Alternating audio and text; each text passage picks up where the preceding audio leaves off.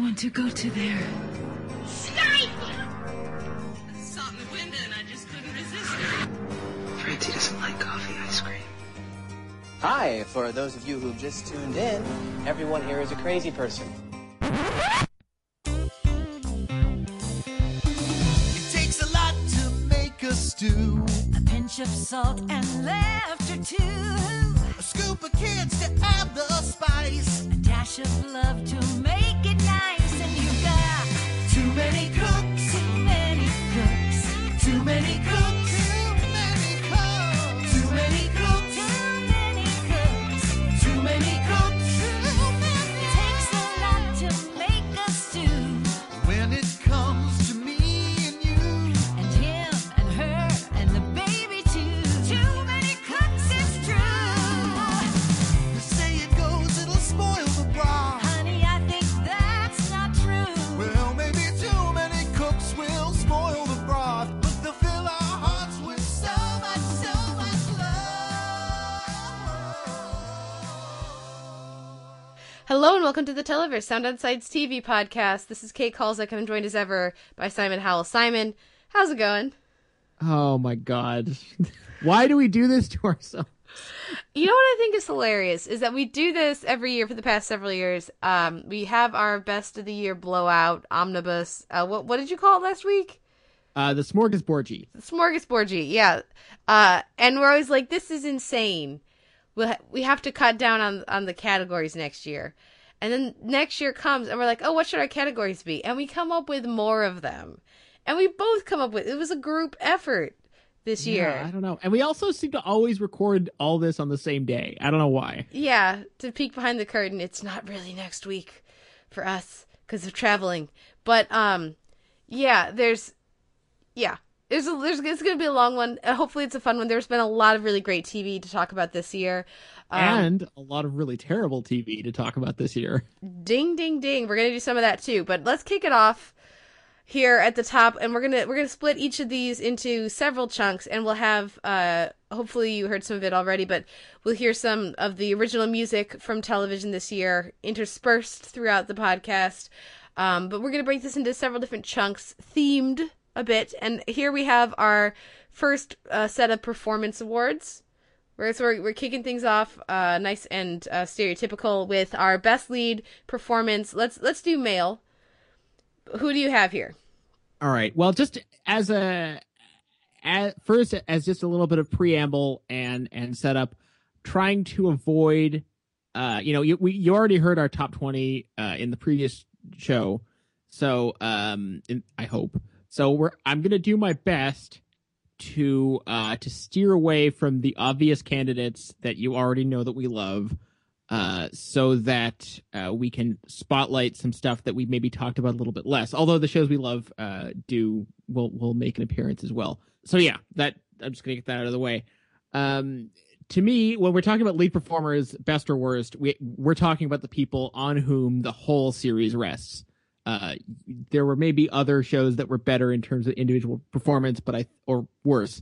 But I think due to the success or failure of said performer, the show works. For me, I'm going to just spotlight Andy Daly at Review for best. I mean, this is a show on whom literally the entire concept rests.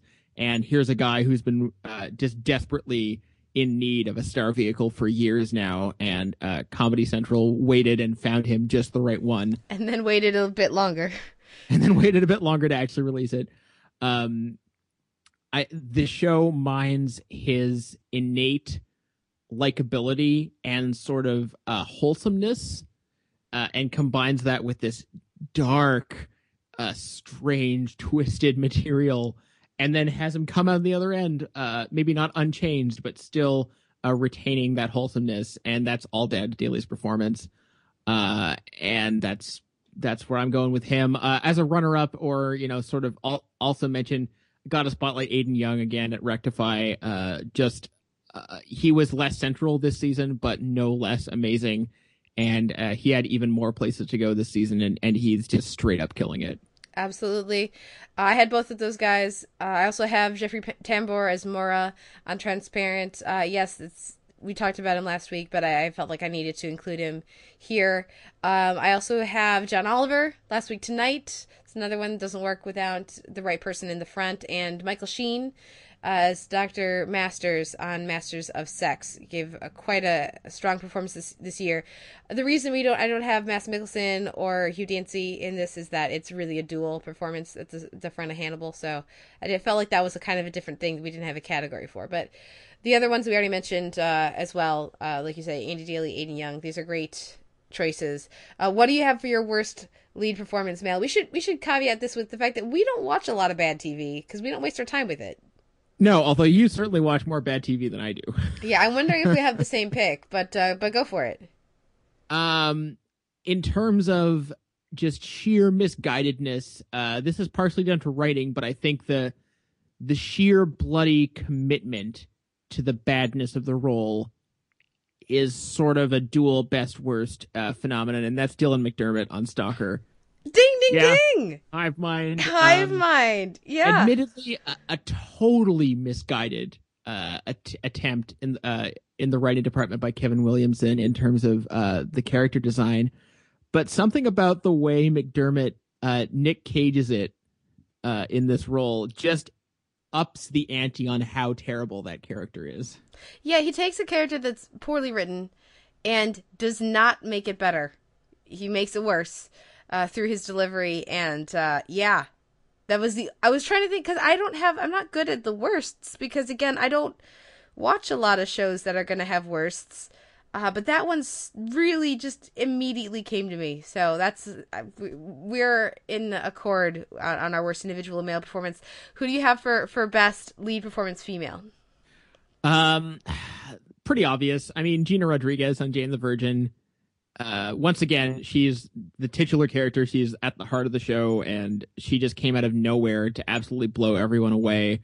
Got the CW its first ever award nomination in anything, and that doesn't mean a whole lot, but it's definitely, there's a reason, and I think she stole America's heart, and just there's so much going on, and she's only been around for a few episodes, and the fact that she's there already says something. I also wanted to give a shout out to Frances McDormand in Olive Kittredge. Again, a titular role and such an unusual character to center an entire film or miniseries on. And she manages you fall in love with that character, not only in spite of, but due to her intense thorniness, because you know someone like this, or you may be this person, and these are character traits you don't get to see represented on television or in film, and certainly not this is the sort of character who would have been like a fourth stringer sort of one-off antagonist for some well-to-do young man who grows up to do better things. Like, no, we're going to stick with her and see what she's up to. And Frances McDormand is just a force of nature in that film. Yeah, she's fantastic. I had both of those actresses as well. Maggie Gyllenhaal, The Honorable Woman, I think she's really good in that. Juliana Margulies killed it this year on The Good Wife, as did Julie Louis-Dreyfus on Veep. Such utter commitment from both of them.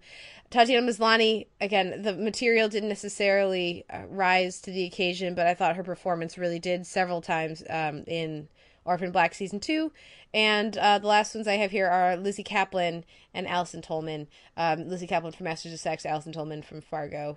Honorable mention to, I cannot remember, Katrina Baim something? The actress who stars on Outlander. That's another tricky character that a really strong performance helps center. Mm-hmm. Oh, who do you have for worst individual female? I couldn't come up with anything. I actually don't. I don't have a worst actress. I'm sorry. I do have a worst supporting actress, though. We'll get there. Okay, so let's move on right away then to our best individual supporting performances. Let's start with female. Who do you have here? Well, the number one pick was the one of the most thankless great roles of the year, and that was Olivia Munn on The Newsroom. Just a source of life, light, and humor and sanity in an otherwise insane scenario. I'm sure we'll talk about her a couple of times, but the fact that at least I and perhaps both of us were, I was straight up anti-Munn before the series started. I thought she was possibly the least funny contributor in Daily Show history. Didn't find her engaging at all in that scenario. And so finding out that she was going to be on this other fake news show was like, great. Combined with, Sorkin's not so great history with female characters, but she ended up being such a great fit for Sorkin's patter and managed to, admittedly, it's one of those roles where you're kind of handed the keys to the kingdom just through being the voice of sanity on your show, but I think she managed to really double down on that in her performance, and just a really remarkable achievement. I also have to mention, of course, Carrie Coon on The Leftovers. Just what should have been just on paper, just the most miserable, unwatchably depressing character on TV, and manages to imbue her with this cynical, fiery sense of sort of defiance to her life, but also humor and self-awareness. Just a really strange mix going on in that character that we didn't even really spend that much time with, but whenever she was on screen, she absolutely commands your attention.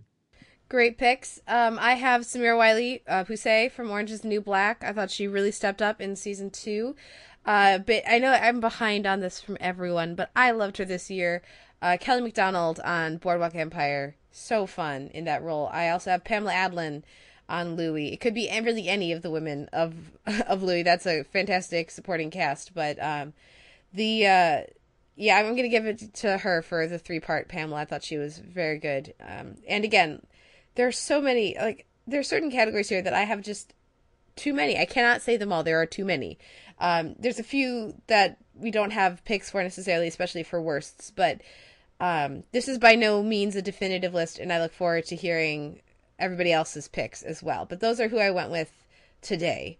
Do you have any worst individual supporting female? I do, and it's kind of unfair because I haven't seen as much of the show as other people have, so I may get some flack for this, including from you. But man, every time I check in on S.H.I.E.L.D., I never like Chloe Bennett any more than I did before. I'm sorry. I do not find her to be an engaging screen presence. And the fact that they evolve her character and give her more to do doesn't ever seem to change that. You know what? I thought about picking her for this as well. She's gotten a lot better. She's gotten much better. And I don't know how much of that is the performance and how much of that is the writing and how much of that is the direction. But yeah, I just care less about that character. In proportion to how significant she is to the show, this is one where just the people in charge and myself are not seeing the same thing. Sometimes creatives see something in a performer and they can really bring that out of them and make them a star. They see something in Chloe Bennett that neither of us do. But yes, but she has gotten much better. So there's that. I believe you. I hope so. Let's move on to best individual supporting male. Who did you have for this? Wait, can we say this together? Because it's really obvious. Jonathan Tucker. Yeah, he was really good this season on Kingdom. I don't have him though, so that's I don't know why. I think because my list didn't have Kingdom on it that I was drawing from because it was still airing. But I have some. You'll like my picks too. Who else do you have? Well, I guess just to explain that a little bit more, since nobody watches Kingdom, here is ostensibly this very dour, bro-y series about MMA fighters and their problems and the stupid shit they get up to and then feel bad about. And Jonathan Tucker as Jay, I think, leads the show into a whole other direction, especially in the second half of the season. Like, he almost single-handedly picks it up and carries it to a more interesting space. And especially by the end of the show, there's not a frame that he's on screen where I'm not grinning like an idiot, because his joy and his level of engagement is just off the charts. And I just wanted to also mention Jay Duplass on Transparent. As I mentioned in the top 10 episode, taking a despicable on paper character and finding levels of humor and vulnerability that take it somewhere else. And lastly, Hannibal Buress on Broad City, a role that should be completely in this sort of standard sort of sugar daddy type role that he's finding these bizarre little comic beats in and just absolutely killing it in a totally different way. I had so many come to mind for this category and completely forgot Jonathan Tucker in the process. The handful that came to mind for me, Pedro Pascal on Game of Thrones, so good as the Viper this year. Really gave a lot of energy to the season. Stephen Ray on The Honorable Woman, so much fun to discover him this year. Desmond Borges on You're the Worst as Edgar, the breakout character for me in a really strong field. Christopher Evan Welch, Silicon Valley, so good, so good. Rest in peace. And then a shout out, though he could maybe fit in another category coming up, to Timothy Dalton on Penny Dreadful. Just delightful this year. Do you have any worst individual supporting male? I do. To tie in with your best runner up there, admittedly, it's partly makeup, it's partly writing, it's partly a lot of things, but great as he may be in other stuff, Rory Kinnear on Penny Dreadful didn't really work for me at all as Frankenstein's monster. Beyond, of course, the first 45 seconds or so that he's on screen, because that's a great moment. But boy, does he ever spoil the batch after that. Yeah, and my pick is actually Reeve Carney as Dorian Gray. And again, that's another example of that's the writing probably more than the performance, but I didn't like the performance either. And I think that's why, maybe that explains why Penny Dreadful isn't on our lists for our top 20. Yeah. Reeve Carney worked for me more in the second half of the season. I would say his first episode or two, you're just like, oh, Jesus, I do not need this floppy-haired dingus in my life. But he gets more interesting stuff to do later, and I have hopes for him in season two. I don't have hopes for Rory Kinnear in season two. I do not like that character. You're not looking forward to him getting his Bride of Frankenstein, Billy Piper with her terrible accent? Oh my God. I liked Billy Piper throughout, but if her first scene is not get the fuck away from me, running away and doing anything else, I'm going to be deeply disappointed. Yep. We'll see what happens with that next season. But for now, let's move on to a potentially connected category. Most acting in a role. Most acting. This is the Eva Green Award, right? Yeah, just to be clear, most acting is not obviously Tatiana Maslany would win that every year for literally doing the most acting. We mean this is really biggest acting. Who's putting themselves out there the most? And it is the Eva Green Award. She's the obvious choice. But to go a slightly different route with that, I'm going to give this to someone whose performance I could never decide was amazing or terrible, and I'm still not sure. And that says something about their level of commitment, and their role within the show. And I'm going with Justin Theroux on The Leftovers. I mean, it's committed. I'll say that. And he worked for me more over the course of the season. But there are whole episodes where his sheer exasperation and flailing just become like its own thing, and on a meta level that the show doesn't even seem aware of, sort of building off of his performances in like David Lynch films and taking them to this whole other plateau of campiness. So well done. I have Michelle Gomez as Missy on Doctor Who. So much acting. Also a twofer from Hannibal, Michael Pitt, Have a Chocolate, and Jeremy Davies, the Twitchmeister himself. I enjoyed his performance on Hannibal, but the twitchiness, I feel like I've reached peak Davies. I need him to find a new approach, because he's just been doing the same thing to varying extents for the last few things I've seen him in. Right. Yeah, that's absolutely fair. And it's partially typecasting, and it's partially relying on the same sort of acting tropes. If we're going to talk least acting, this is the one area in which I am going to give the nod to Hannibal for Hannibal. And when I say least acting, obviously Mads Mikkelsen is up to a lot. he's doing a lot. But when I say least acting, I mean is able to communicate the most via the least perceptible physical motion, or you know, things perceptible on the oral or visual plane. Here's a guy who's acting telepathically. Fair enough. I think that's so funny because for me, it's a huge performance.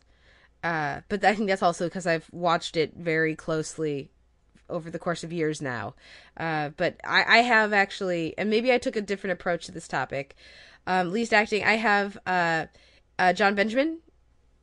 I have good answer. Bill Murray, Olive Kittredge. I have Hannibal Buress on Broad City. I have Natasha Lyonne on Orange is the New Black. There's some definite acting there, but I feel like the normal, you know, when it's not a focus on her, the supporting kind of performance she's giving most of the time is just such a relaxed and very, it doesn't seem like she's acting, it doesn't seem like she's working, which doesn't mean that she isn't, it just means she's very good at it. Mm-hmm. And then honorable mention to Maura Tierney on The Affair. Really? Yeah, no, the last episode maybe not so much, but most of the time this season she's been just such a strong, just kind of warm, supporting presence where she's just like, especially compared to the more overwrought stuff that's been going on around her. I don't know. Yeah, there's maybe a case to be made there. I think the other choices you made are all very much based on they take what we understand about an actor's persona or sort of what seems to be very much their natural vibe, and runs with it. And I think John Benjamin is a great choice for that. We're talking about voice acting, and we know what his voice sounds like, and he tends to just do that. Although, of course, he's also, it sounds like, voicing a bunch of other characters that he just isn't credited for. Yeah. And yeah, there is definitely that level of playing with audience perceptions and personas, definitely.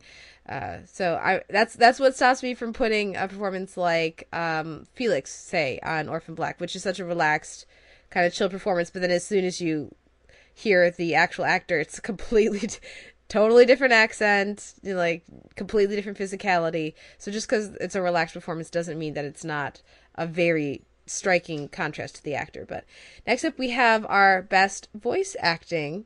I'm curious if you're gonna have a tie over here with H. John Benjamin. Who makes your list this year?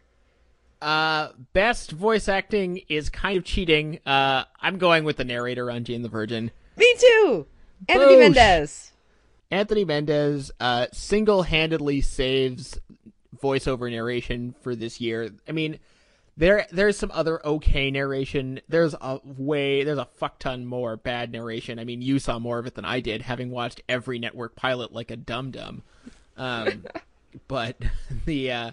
I mean, he doesn't quite make the show. Obviously, other people more obviously do that, but he defines the show's playfulness, I think, and its willingness to sort of toy with telenovela tropes and soap opera tropes, and he really he helps make the show what it is in terms of its comic approach.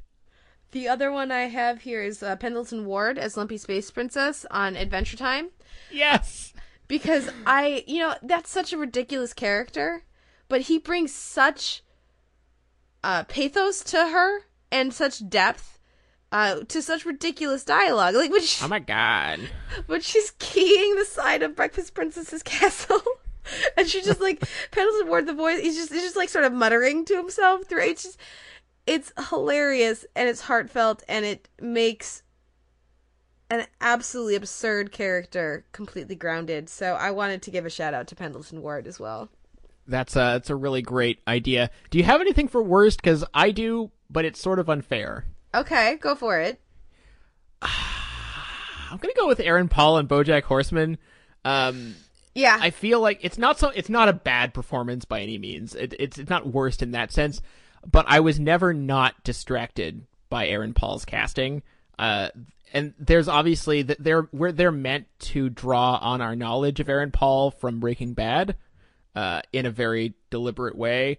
But that level of familiarity was one of the reasons his character never worked for me. Well, and if you're gonna stunt cast from Breaking Bad, I would have rather had Oh, the name escapes me. I just had Matt Jones. Matt Jones, yeah, be that character.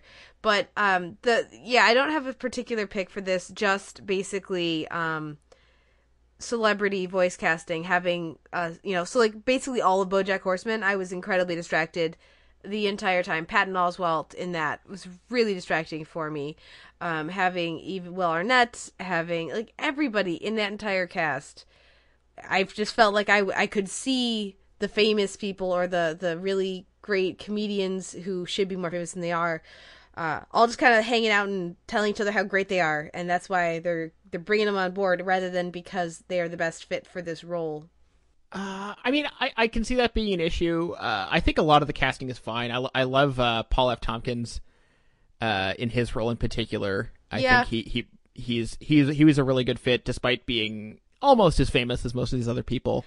See, Amy Sedaris, for example, really took me out of it, and everybody else seems to have loved her casting, but every time she opened her mouth, I was just like, it's just Amy Sedaris. Oh, I had no issue with Amy Sedaris, and actually I think the Sedaris-centric episode, I want to say episode 7 or 8, that's set in that, on that character's birthday, is the one that really made me pivot to liking the show around the midway point, but... C'est la vie. Can't always have hive mind here at the Televerse. Nope. That wraps up our first segment, only a half an hour in. Let's take a break now and come back with the second half of the Performance Awards right after this. I'ma start it now. I'ma battle now. We gonna make a rhyme so I can rap this time. I rap for millions. Sesquipedillions. Your girls are back. Kate, Cecily, Sashia, Vanessa, Leslie, Cameron, and your little baby Ava. We're home for Thanksgiving, y'all. And our parents are real happy to see us, so they're gonna treat us like queens. This may be their house, but for the next 4 days, we got to run this bitch. Walk in the door, hand my bag to the valet. In case you're wondering, it's my daddy. Head straight to the fridge like a boss, yo. Hell yeah, my mom went to Costco. Ain't in my house, but I'll tear it up. Gonna play real dirty, won't clean it up. Then I roll up to the washer laundry game. I'm not gonna do a whole lot for just one sock. Cause I'm a back home baller. If I want something, I just holler. I do what I want and I get what I want. Cause my parents miss their dog. On my last nerve, I'm throwing your ass, I'm about to get the last word. I'm shooing your ass, you about to have your last turd. Class, take a look at his ass, when will his ass learn? You hear that? You lost the crowd, you choking on a smoke cloud. Get your coffin now, it's the return of the realest. I should off you now, ain't nobody got love for you, you a foster child. Well, I'm a peanut bar, and I'm here to say your checks will arrive on another day. Another day, another dime, another rhyme, another dollar. Another stuffed shirt with another white collar. Criminals, Wall Street, taking the pie. And all the black man gets is a plate of white lies. Prisons recruiting them, police be shooting them. Rap artists looting them, labels all diluting them. Barack Obama, he's scared of me, because I don't swallow knowledge and I spit it for free. Let me clear my throat. Ha, ha, ha. I don't know what that was. I don't know what that was. Continuing the Performance Awards, we're going to kick off most novel casting. And I'm curious if we're going to have a similar pick here. I only have one. What do you have for this? I'm going to go with Keanu Peele on Fargo. Mm-hmm. As soon as I read about that, I was like, oh, Keanu Peele as people other than Keanu Peele. That's interesting. They're great actors. They are great actors. What they do is not easy on Keanu Peele, and folding them into the ensemble on Fargo was a really smart play, and it really helped to, Fargo was happening around the same time as True Detective, and I think their inclusion and the show's willingness to go all out in terms of folding in comic elements was really well represented by their inclusion. Yeah, I think that's a very strong pick. I had Keegan-Michael Key as a runner-up supporting performance for actually playing House. Really great in that this year as well. So I'm glad to see him pop up here for you. I have, it will surprise no one, I have Samuel Raimi, I should say, for Over the Garden Wall. Such a great choice for that role, that pivotal role, and just the gravitas and the weight the years of basso profundo in that voice. It really, really is very effective. So I have Sam Raimi there. What do you have for best use of ensemble cast? I have bests and worst for this. For best, it's hard not to go with Orange Is the New Black. They made exceptional use of their ensemble this year. Although could have made some more room for Laverne Cox this year, who it didn't seem like got nearly enough to do, which was weird, especially considering that she was becoming more prominent everywhere else. But overall, in terms of balancing perspectives, I thought they did a really great job. Also want to give a shout out to Bob's Burgers. That whole voice cast is just tremendous, and their ensemble dynamic is like nothing else.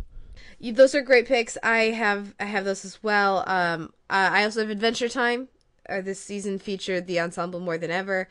The Americans, we've already talked plenty about that. Veep, such as the Deep Bench, and I wanted to throw some love to Enlisted, which developed its ensemble cast almost immediately. It did a really good job of differentiating between a large platoon there in the first few episodes. So well done, Enlisted.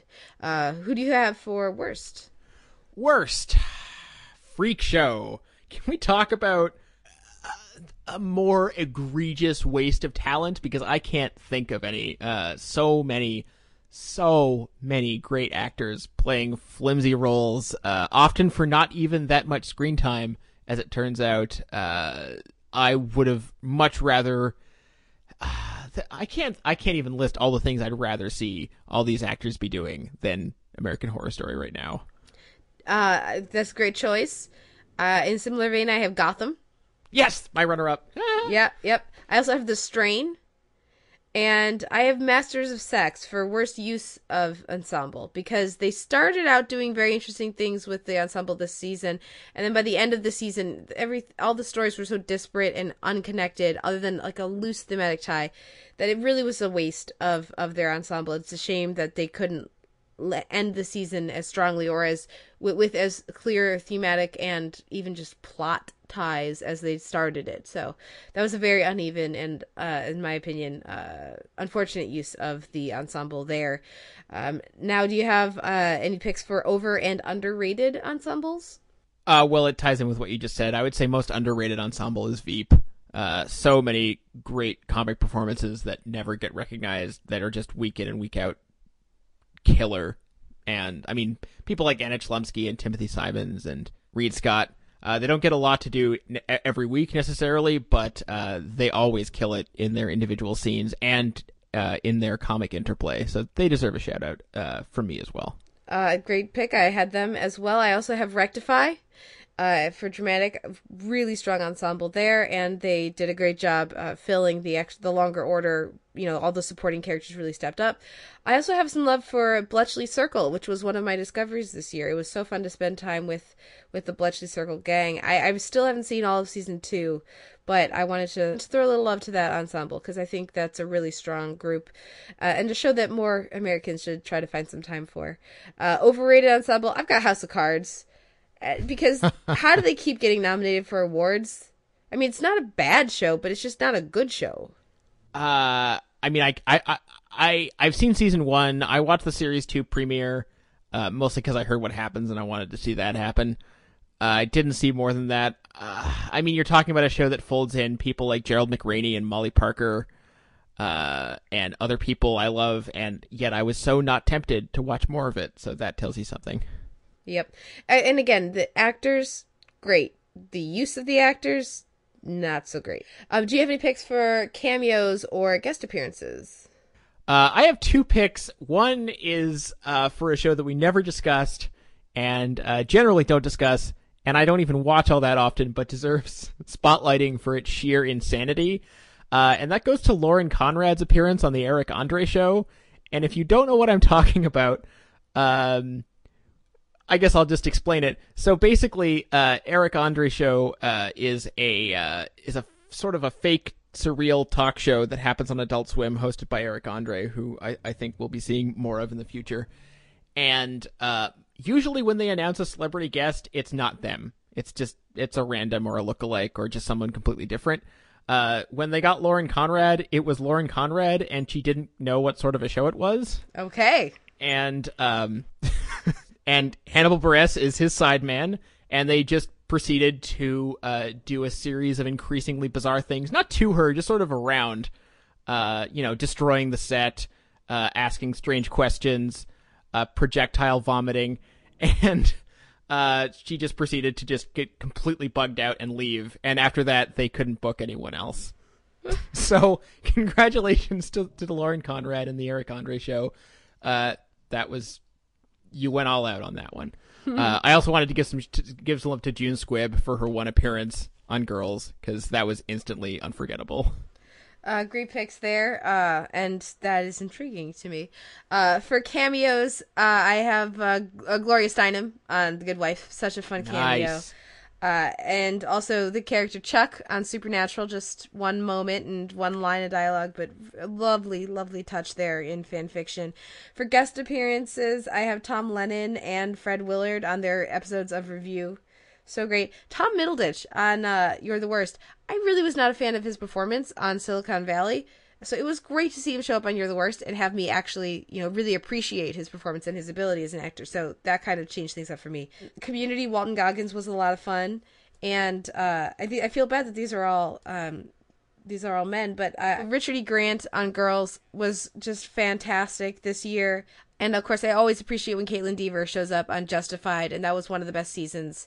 One of the best episodes of that season as well, when she popped back up as, was it Loretta as Loretta yes. on Justified. I just thought of another one that needs to be mentioned, which is Skip Suddeth on Louie as the teacher in Into the Woods, taking the place of the late Philip Seymour Hoffman, who the part was basically intended for. Not an easy thing to do, and he really leaves an indelible mark on those episodes. Yeah, Ellen Burstyn from Louie as well was my last pick. So many. I see, there's some categories I just have a million picks for. Moving on, our next category here is Sixth Man and Sixth Woman. Do you have any? Are we gonna just have the same two picks? Do you have anything else besides, of course, the wonderful Ann Dowd and the fabulous Zach Woods? I actually do. Go for it. And the Sixth Man Award, for anyone who's unaware, is the person who was just inescapable throughout the year and great in everything. I think I may have someone actually more omnipresent than Zach Woods, although Ann Dowd was in a lot of stuff.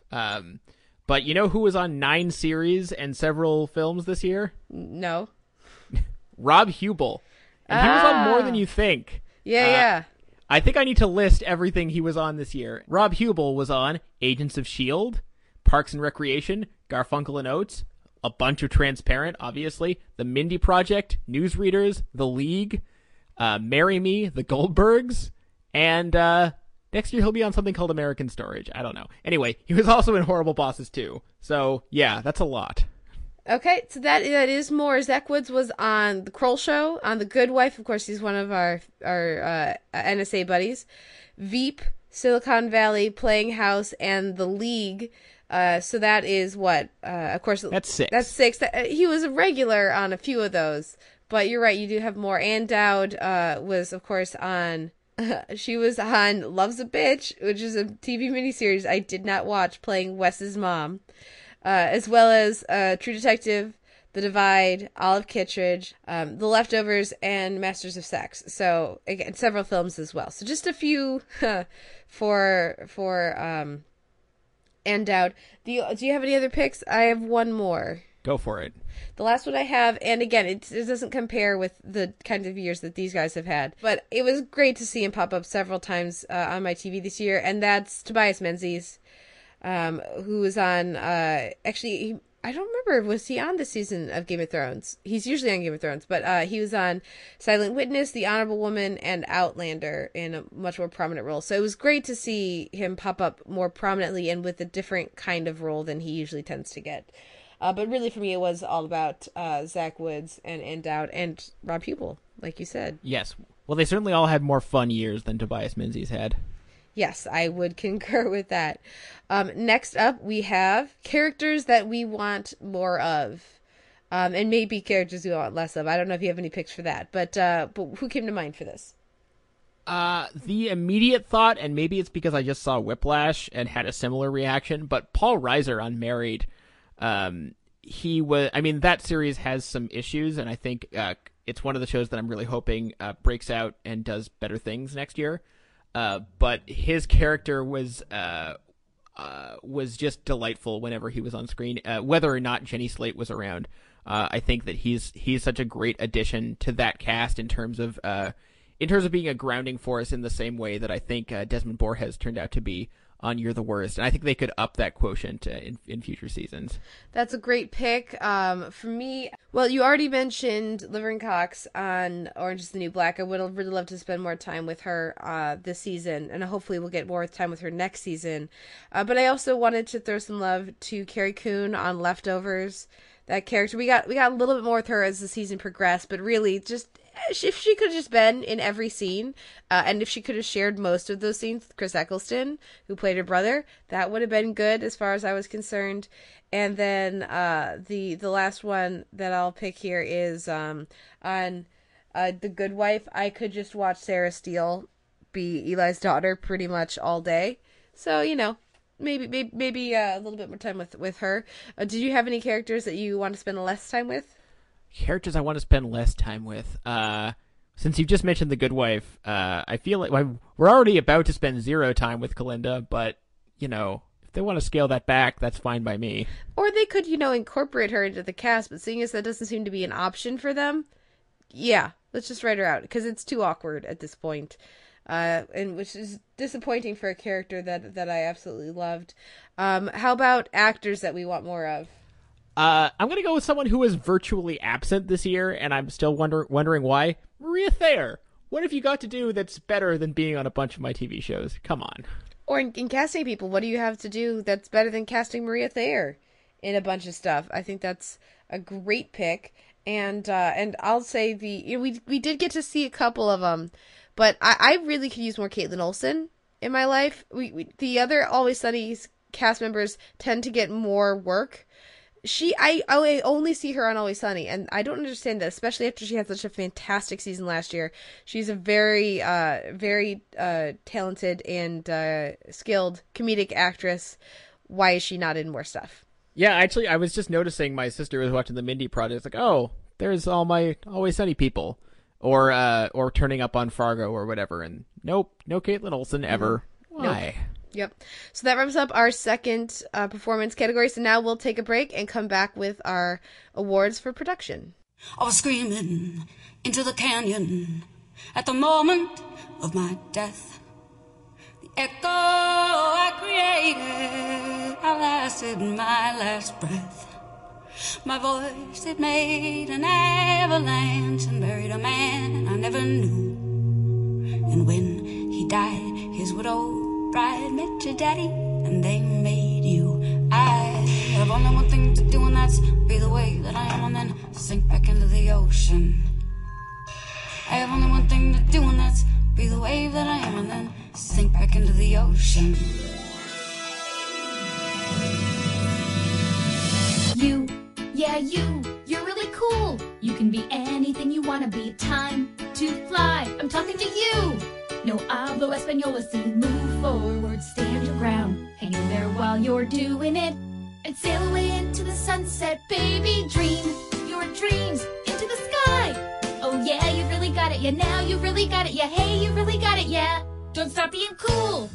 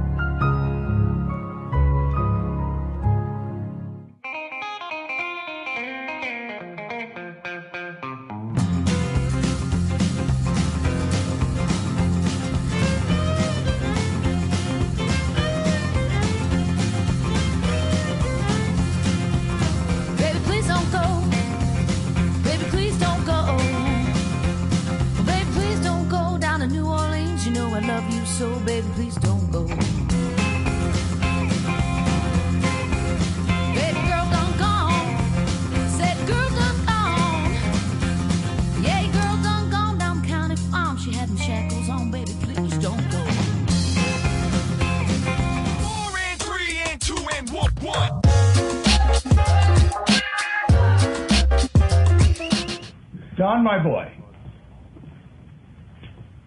Bert?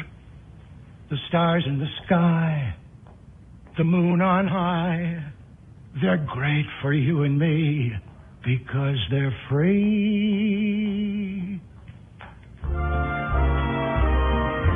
moon belongs to everyone. The best things in life are free. The stars belong to everyone. They gleam there for you and me. The flowers in spring, the robins that sing, the sunbeams that shine, they're yours, they're mine, and love can come to everyone. The best things in life are free.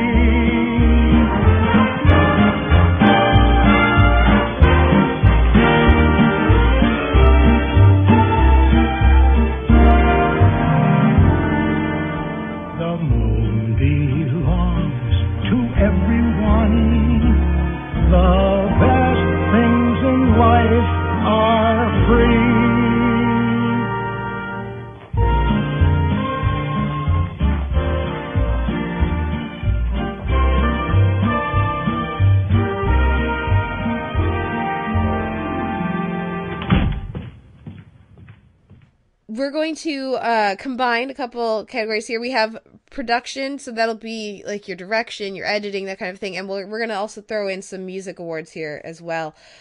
First, notable comedy direction. I mean, I just have Louis. I don't know. There are plenty of other well-directed comedies, but I feel like Louis C.K. Deserves a special mention for the way that he expanded his approach and his form this season. Do you have any other picks? I would throw some love to Broad City for just the way it was able to vary its approach so often. You've got some music video aspects. You've got the sort of cinema verite feel thrown in from time to time. Just, you know, varying its visual style to suit whatever the material was more often than you would think. And we already mentioned the finale, which was directed by Amy Poehler, and she did a stellar job with that. Yeah. How about best drama direction? I have, again, very generic picks. True Detective, The Nick, Outlander, as well as Doctor Who, which got far more cinematic this year. A lot more interesting directorial flourishes this season that I'm hoping they will incorporate next season. Do you have any more interesting picks? I was going to say that's not totally surprising given that they were incorporating people like Ben Wheatley into the production aspect, which I think was really smart. I wanted to specifically mention The Nick because, you know, we usually get into, you know, lighting, set design, makeup, things like that.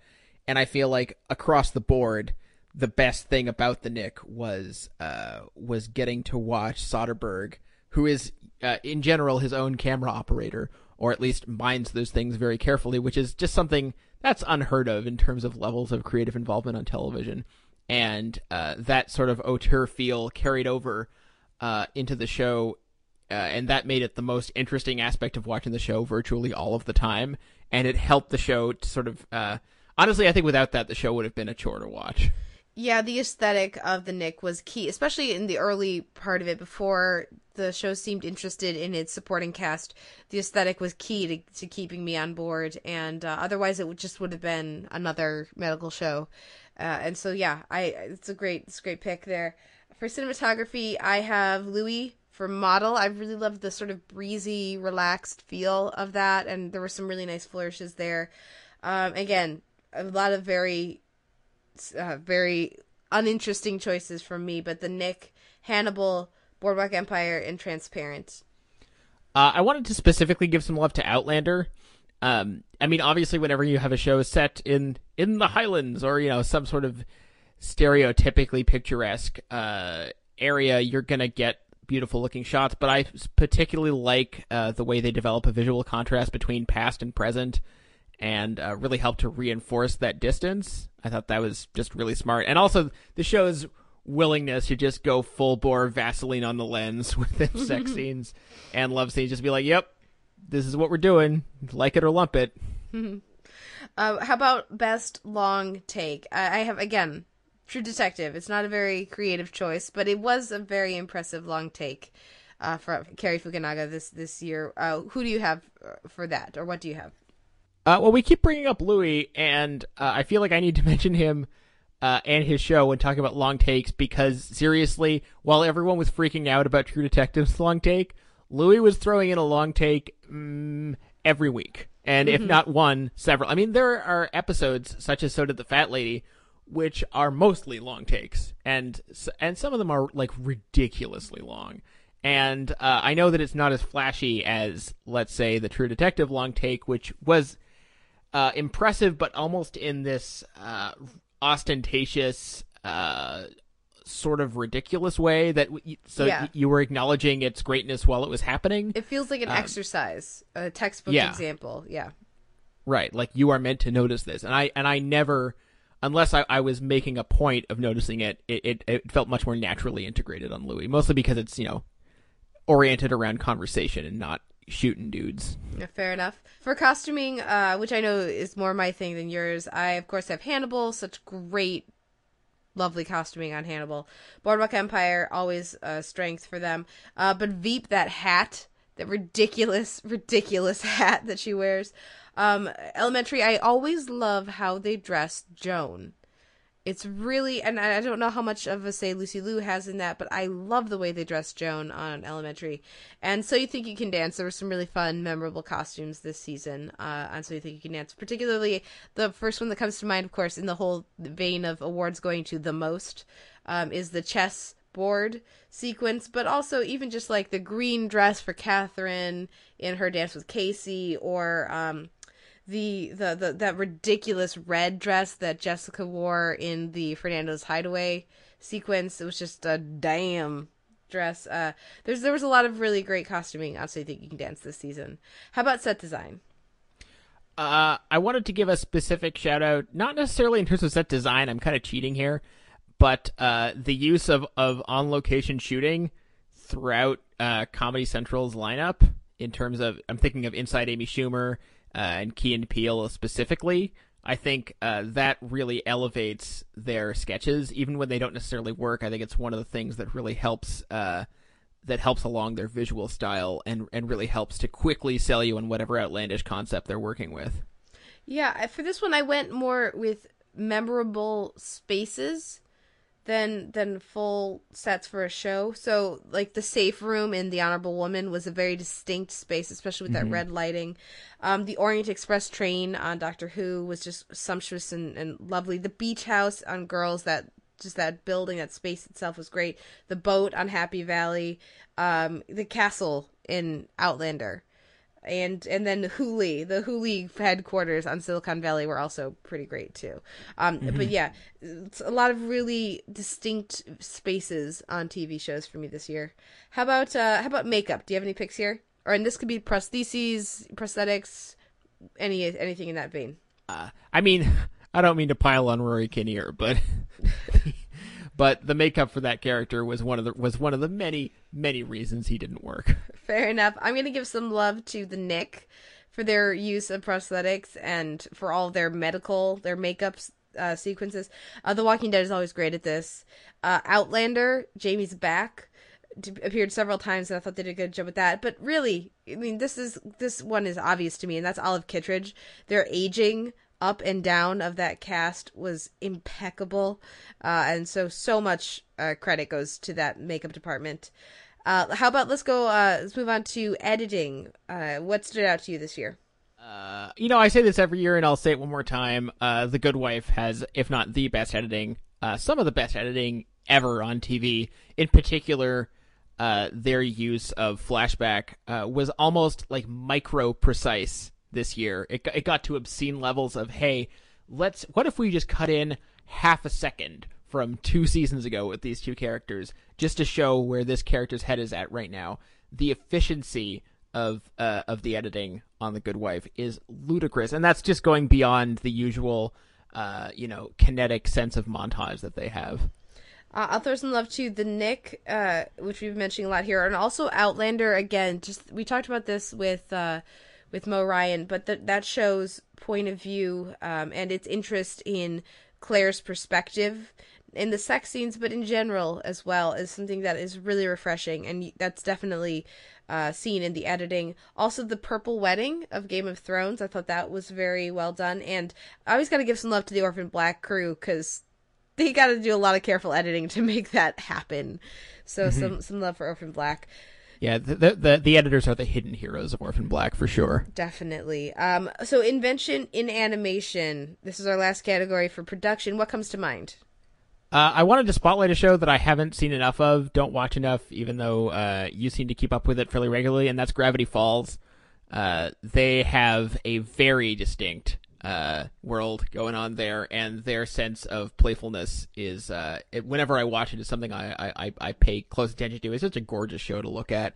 I mean, other obvious choices. Over the Garden Wall created an entire universe unto itself, clearly influenced by, Wind in the Willows and lots of other things, Neutral Milk Hotel album covers, but there's very much a distinct world to get lost in, and duh, Adventure Time. Yeah, I have Adventure Time, specifically Lemon Hope.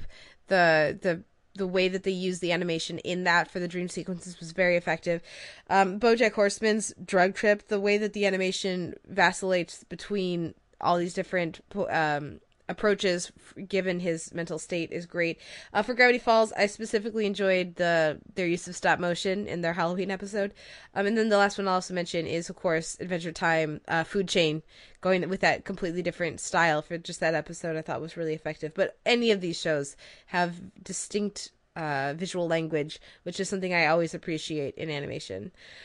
Shall we go straight on to the music? Oh, yes. Let's do that. Okay. So we have best and worst score. I pretty much only have bests for this. Do you have any worsts for music? I have a best, worst, and an eh. Okay. Go for it. All noteworthy. Best. I mean, Cliff Martinez's work on the Nick is insane and remarkable, and is absolutely a new way forward for scoring period pieces, and I hope everyone is paying attention. It's also one of the few TV scores that I would actually just listen to as an ambient electronic score outside of watching the show. I mean, he's worked with Soderbergh for a long time, and it shows, and their synergy is just remarkable. Also wanted to give some love. I mean, Hannibal's obvious, so I'm just going to skip that. Wanted to give some love to Over the Garden Wall and Fargo, because Fargo's music really helped carry some of the most memorable moments of the show, and especially the opening fanfare. Whenever we finally got the title card in every episode, was never not a notable moment. Yeah, and that's Jeff Russo is the composer for Fargo. I got a chance to talk to him at Comic-Con, which was really cool. You can find the audio for that up earlier in our feed. The Blasting Company was responsible for the music for Over the Garden Wall. Absolutely great choice. I also throw some love to Martin Phipps. His score for The Honorable Woman, especially, of course, I'm a sucker for it, but the use of the violin in that was really great. And I gotta give some love to, of course, you already said Hannibal, Brian Reitzel, fabulous scoring there. But Jane the Virgin, I really love the energy that the score gives to that show. So those are my other picks. So do we have some negative picks? I have a negative and an eh. Negative... Whenever I turn my TV on and wait for The Good Wife to start, it's always Madam Secretary that's on. And whenever Madam Secretary is on, I always remember what a Diet Coke version of The Good Wife it is, right down to the scoring. And just this insipid, awful, schmaltzy string scoring. It always manages to distract me with its sheer suckiness. So I'll point that out. And I'll gotta say, when we get those bits of scoring on The Good Wife, I tend to be supremely underwhelmed because they do such a great job with their soundtrack choices, especially their classical music. Man, Carrie Walking Alone Down the Street, that's some really overwrought scoring, and moments like that happen more than I would like to admit on The Good Wife.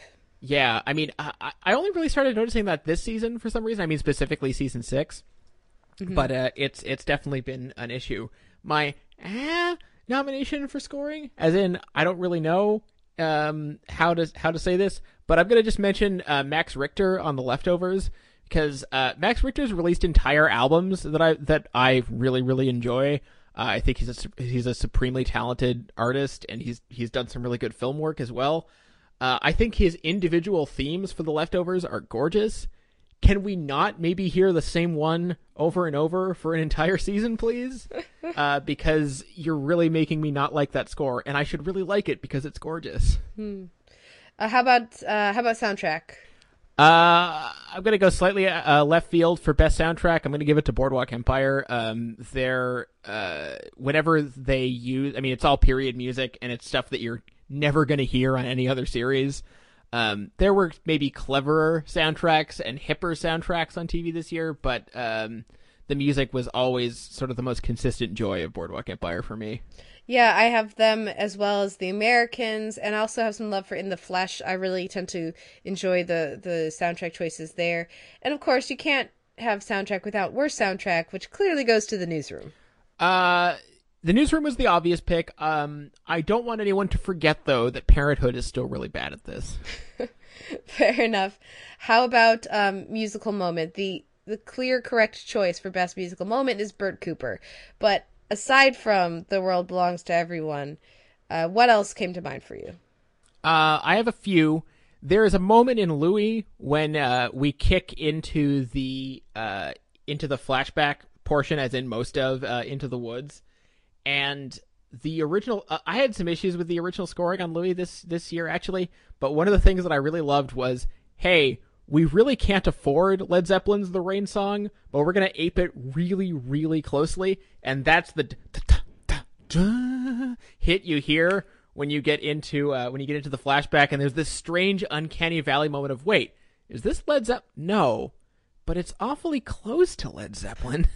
And anyway, I just really got a kick out of that. An honorable mention to a show I don't really watch, but I definitely heard about this happening, Elementary, for its use, I want to say 2 or 3 weeks ago, of extreme metal. Not once, not twice, but 3 times in the same episode. They were playing Carcass and Artificial Brain and Goat Whore. And man, Carcass is one of the best rock bands on the planet. So if you're going to give them a shout out for a minute or two on network television, I ain't going to complain.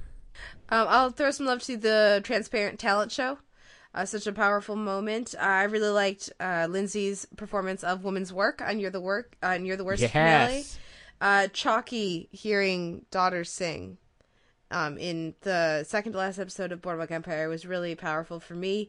The jam session with Amya and Jane on Louie, and then Food Chain, the Queen of the Night aria as their birds. It's just delightful. So those were some of my picks there for musical moments. How about original songs? So many to choose from. A lot to choose from. Best, very best is actually kind of cheating because it is based on a pre-existing song, but they obviously expanded it to new and exciting universes. It's got to be Too Many Cooks. I mean, that was the most widespread instant earworm of the year, and there's a reason. And if you really, there's no reason that you should, but the next time you happen to catch Too Many Cooks, if you happen to be awake and stoned at 4 a.m, and they re-air it, or, you could just pull up YouTube, pay some attention to how many variations on the theme appear over the course of that episode, because it's dizzying. There are a lot. Yes, I've already listened to it with that in mind, and there are a lot. Great pick, of course. I limited myself to one per show, because otherwise this would be all Adventure Time. Right. And Daddy's Got an Arm just barely edged out Little Brother because I love how fucked up it is. And everybody kind of knows that poor deer stuck on the tower. So yeah, Daddy's Got an Arm. I mean, it's so great. The Over the Garden Wall, the main, How the Gentle Winds, that one of those different songs. Thicky Trick, gotta get a shout out. A Single Man Tear, Supernatural, and I really enjoyed Here's to the Losers, Garfunkel and Oates. And lest we forget, Orphan Black had a musical this season, guys. That was this season. So a little love to Allison's production as well. I wanted to give some love to something else that people may have forgotten about, but actually Cheryl's original song on Archer Vice was actually pretty good. Yeah, it's true. It was. It was pretty good. It's pretty good. Okay, how about best or worst deployment of a pre-existing song? I don't actually have any worsts for this. There probably should be, but I just have three notable bests. It was an obvious gag, but its placement in the season was just too good. Wild Horses on BoJack Horseman was just too perfect. Credit placement, I wanted to mention one. Grinder Man with Honey Bee, Let's Fly to Mars, which plays immediately after the famous single take sequence. It's an unusually, I think there's a level of irony to that choice that was sort of unintentional, because the album that it's taken from, and that song in particular, there's sort of an ironic take on midlife crises, manly man tropes that sort of pop up throughout the writing of True Detective. So there's sort of a weird level of metacriticism that I don't think they really intended for, but also just a really kick-ass tune to help dissipate the energy of that sequence. But the number one that I wanted to mention, this sort of goes into montage, which we were going to talk about. I'm not sure if you remember this, but in Two Boats and a Helicopter, The Leftovers, the use of Love Will Keep Us Together by the Captain and Tennille. Yeah. Holy crap. That was the moment that sold me on The Leftovers. The use of this bouncy, ridiculous pop song in the midst of just the most horrifically dark time in this character's life. Beautiful. Like that's the sort of thing that I need more sort of prestige-y dramas to try to do. I have My Way, Mad Men, such a perfect song choice, time period wise, but also just for those characters. It was a lovely moment. Shield, God Help the Girl, because it introduced that song to me. It was so, and I just basically had it stuck in my head for weeks. So I was glad that it, especially I don't expect that from Shield. Like I expect great soundtrack choices from the Americans. I don't expect that from Shield, so it was a nice surprise. Right, yeah. And then my number one is the Hannibal, the use of the Mahler Adagietto, which is so disturbing. For those who don't listen to my Hannibal podcast that I do, they co-host with Sean Colletti. Spoiler alert! Spoiler alert! Spoilers ahead for Hannibal season 2. Fast forward 60 seconds to remain spoiler-free. So basically the feast that Will prepares, he lays out his self-defense victim on the table, and they cook him, and they eat dinner together of this person, and Will's fully aware of what he's eating, and it's scored to the movement of Mahler's Fifth Symphony that he composed as a love poem to his wife. So it's the ultimate statement of love, and Mahler wrote this poem to his wife and then composed this theme, and it's absolutely lush and gorgeous and just the most beautiful themes and idea ever. And it's Hannibal and Will sharing a lovely, loving dinner of Long Pig. It doesn't hurt that I was playing it that night. I had a gig. I was playing it, and I thought to myself, actually, oh man, what if they used this on Hannibal? I really hope they don't. And then got home from my gig and watched Hannibal to see them bastardized, and it's perfectly fitting for the scene as well, but it's just so disturbing to me. So that had to be on my list. Well, and also there's the knowledge when you're watching Hannibal that they know what they're doing. It's not an accident. It's not like, oh, this is pretty, we'll use this. Yeah. Yep. So, anyways, that is my best deployment of a pre-existing song. How about dance sequence? I basically only have one here, but what did you have here? Well, I mean, I'm cheating a little bit because you mentioned it already, but Bert Cooper's send-off, Odd Mad Men. I think of that more as a dance sequence than a musical sequence, but it's obviously both. Yeah. How about started from the bottom, now we're here? Broad City. Yes, as much as I abhor Drake and all he stands for, That was an absolutely fantastic sequence. And a perfect encapsulation for any of those of us who know what it's like to be, holy crap, it's a real check. Let's go deposit it before they cancel it. Yes. Such a great encapsulation of that feeling. The clone dance party on Orphan Black was fun. The line dancing on Bob's a couple weeks ago. The dance-off on Enlisted. And, of course, I already mentioned My Way for Mad Men. Our last category here is montage, and I had trouble with this one. They tend to blend together into shows that use montage as opposed to specific sequences for me. So the one that I have here is the training montage in Dentist for Adventure Time was pretty great. What came to mind for you for best montage? I sort of already mentioned one, but you know what was the best montage this year? It was all the sad montages from Sons of Anarchy that I didn't have to watch. Yes!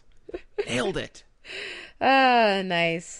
Did you have any others you want to mention, or is that it? No, that was literally the best one. That was literally the best one.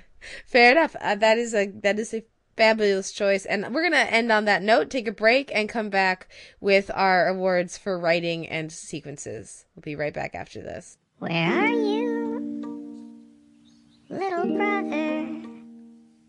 Are you happy, or do you feel weird? Have you changed a lot, or not?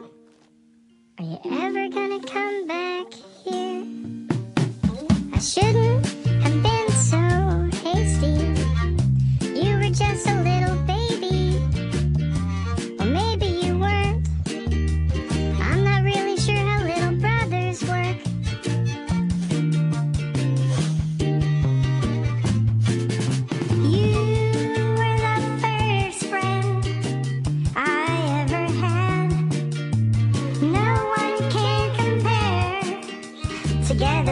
Probably fight a bear. So if you're ever sad/lonely, don't be, 'cause I'll be right here next to you. 'Cause that's what little brothers are supposed to do. Baby's building a tower into space. Space is where he's gonna find his dad. Daddy's got an arm, and baby's gonna harm his arm by tearing it off his dad. This place smells like butter, bacon, sausage, and juice. Gonna mess with breakfast princess, 'cause she called me pamplemousse. Hello, Daddy. Hello, Mommy. It's so nice to be here with you now. How pleasant to be living in the present. A peasant eating crud instead of pheasant. Just like this cat and dirty adolescent. To feed, that's all I need. I'm fat and fit and fine and firm and able. No longer need a baby for a table. Can't pin me down with any kind of label. I'm freed, that's all I need, that's all I need. Round and round as the nature flows, like one big ring. Caterpillars eat plants, small birds eat caterpillars, big birds eat small birds, bacteria eats the dead, big bird from their plants grow again, caterpillar eats the plant. How natural, no waste. An amazing, wonderful, and excellent. How harsh, not careless, it's an endless chain. What an amazing, wonderful, and excellent food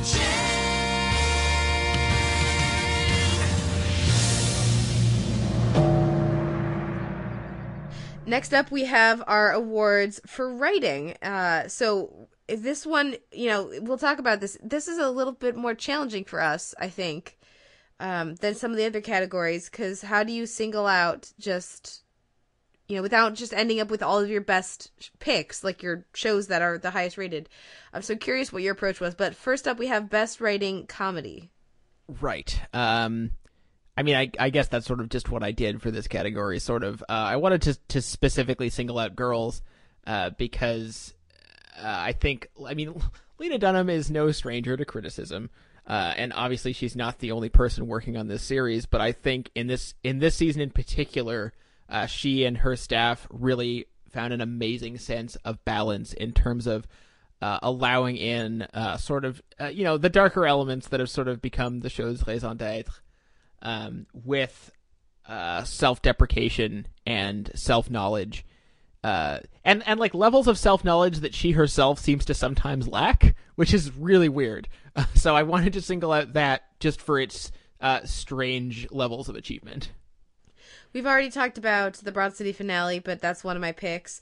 The Veep, their debate episode, I thought was fantastic. And for a little bit more obscure choice, Garfunkel and Oates' Speechless, I think it was just hilarious. That's the episode where they full-on Little Mermaid it, where they don't speak on their blind dates that they have coming up and see how that progresses in their relationship. Just the concept is fabulous, and the execution throughout the episode is very well done. Is done very well, is also just really well executed. And just the execution through the episode is just really spot on. So I wanted to mention those. There, of course, we could say pretty much any episode of the other comedies that are in the tops of our top 20. But let's move on instead to drama. And this... Oh, I had a worst. Oh, you had worst. Oh, okay, what's your worst? Just for sheer... How did this get made? Who thought this was funny? Who thought this worked? How did these people not do better? Mulaney. Whenever it was on, I was stunned at how badly it was written. And everything else, too, but specifically the writing. Fair enough. That is a solid choice. I should have gone over all the terrible pilots I watched, because I watched a lot of bad ones. How about I throw some love here? Worst comedy writing, Mixology. Not funny. Yeah. Really bad. Really, really bad. But yeah, let's move on to Best Writing Drama. And I don't actually have a pick for this because it just was ending up with all the same shows. I guess the one that I don't have in my top 20 that I would single out would be Fight from Masters of Sex. Mm-hmm. That's a really good choice and probably the best episode they've ever done. I wanted to single out Penny Dreadful, not necessarily for its season crafting or anything like that, but for one specific element. And that I think was probably the most compelling. This notion of taking on supernatural phenomenon throughout history in this almost dry, scholarly way, you know, whether approaching it medically or historically, I think especially in the first 3 or 4 episodes, that really drew me in. And this notion of taking on baldly ridiculous ideas in this literary fashion, I think was really beautifully handled and something that I can't remember another show doing, at least not to this degree. So I think that was just one of the most interesting things about that show. Great pick. Very interesting. Yeah. And I, again, like we've said, I'm looking forward to season 2 and hopefully they'll be able to expand on that and make some other adjustments as well to bring that to the next level, to really make those themes come through. For worst writing, Stalker, right? Are there anything else come to mind? The Newsroom is obvious. Mm-hmm.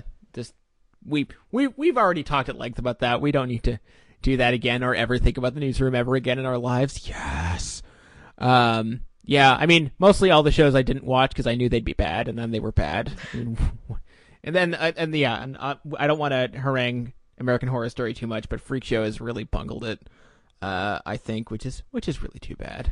Okay, how about sketch comedy? Which are the sketches that stood out to you as your highlights of the year? Well, one early standout from a show that I think could have stood to be more consistent was definitely Inside Amy Schumer's The Food Room. Her take on Sorkinese, complete with Josh Charles, was so spot on and should have made the rounds again right when the Newsroom came back because it was just so on the money. It was fantastic. I only have 2 picks here because for me there are 2 that stood out above the rest, and that was one of them. The other was the Urkel sketch from Key and Peele. Because damn, they're both hilarious. And in the case of the Urkel sketch, terrifying. How about our next one, which was a significant challenge for me. So many options here.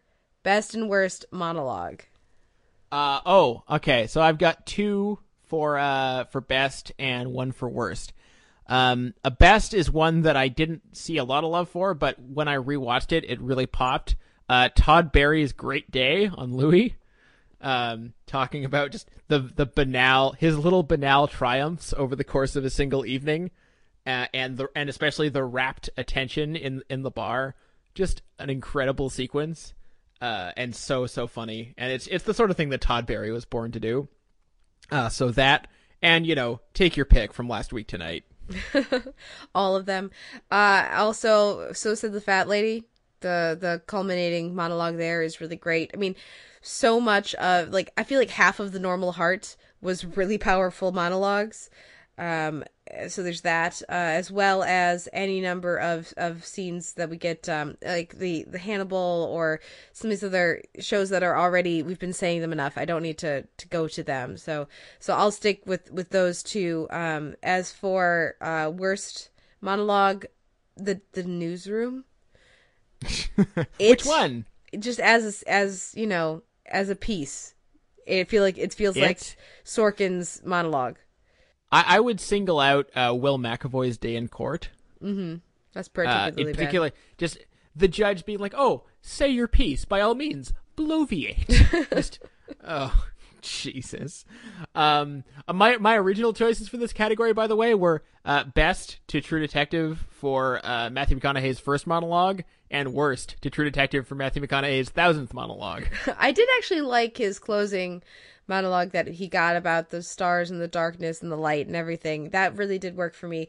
Also, it occurs to me I should mention Aidan Young's, when he has to say what he's done in court, when he has to confess to something that he did not do. The performance mm-hmm. through that is just absolutely fantastic. I don't know if that quite counts, because there's a little bit of back and forth. I don't know if that quite counts as a monologue, but I felt like this was the best place to put it. How about best or worst writing for a single episode? So not necessarily the season as a whole, but just one that really stood out. I mean, obviously the two sort of standalone character-based episodes on The Leftovers were incredible. The Good Wife, I mean, any of the pivotal episodes from last season, season 5, that aired this year. Lots of good options there. You already mentioned Fight on Masters of Sex. Also a great one for monologues. And just an incredible showcase for those two actors. Also the easy highlight of that entire season. Yeah. So those are all great. Can I mention a worst? I'll go for it. As in wow, you guys really fucked that up right off the bat. The Gotham pilot. I think I mentioned that one specifically not because it's necessarily the worst episode, but because they just shot themselves in the foot so much with that setup that I kind of feel like it couldn't be easily redeemed, at least not without serious reconstruction. And see, I was solid with the Gotham pilot. I thought it was okay, and really just I had so much hope for what it could be with that cast, and then. But anyways, for single episodes, I'll single out The Last Call for The Good Wife, which just destroyed me, as well as basically the ones that you already mentioned. And so especially with the episodes, best writing comedy and drama that we already mentioned. How about best or worst crafting of a season? This is basically the Americans in Review Award, right? And you're the worst. Yep. And for me, Hannibal. You're the worst. It could be Hannibal.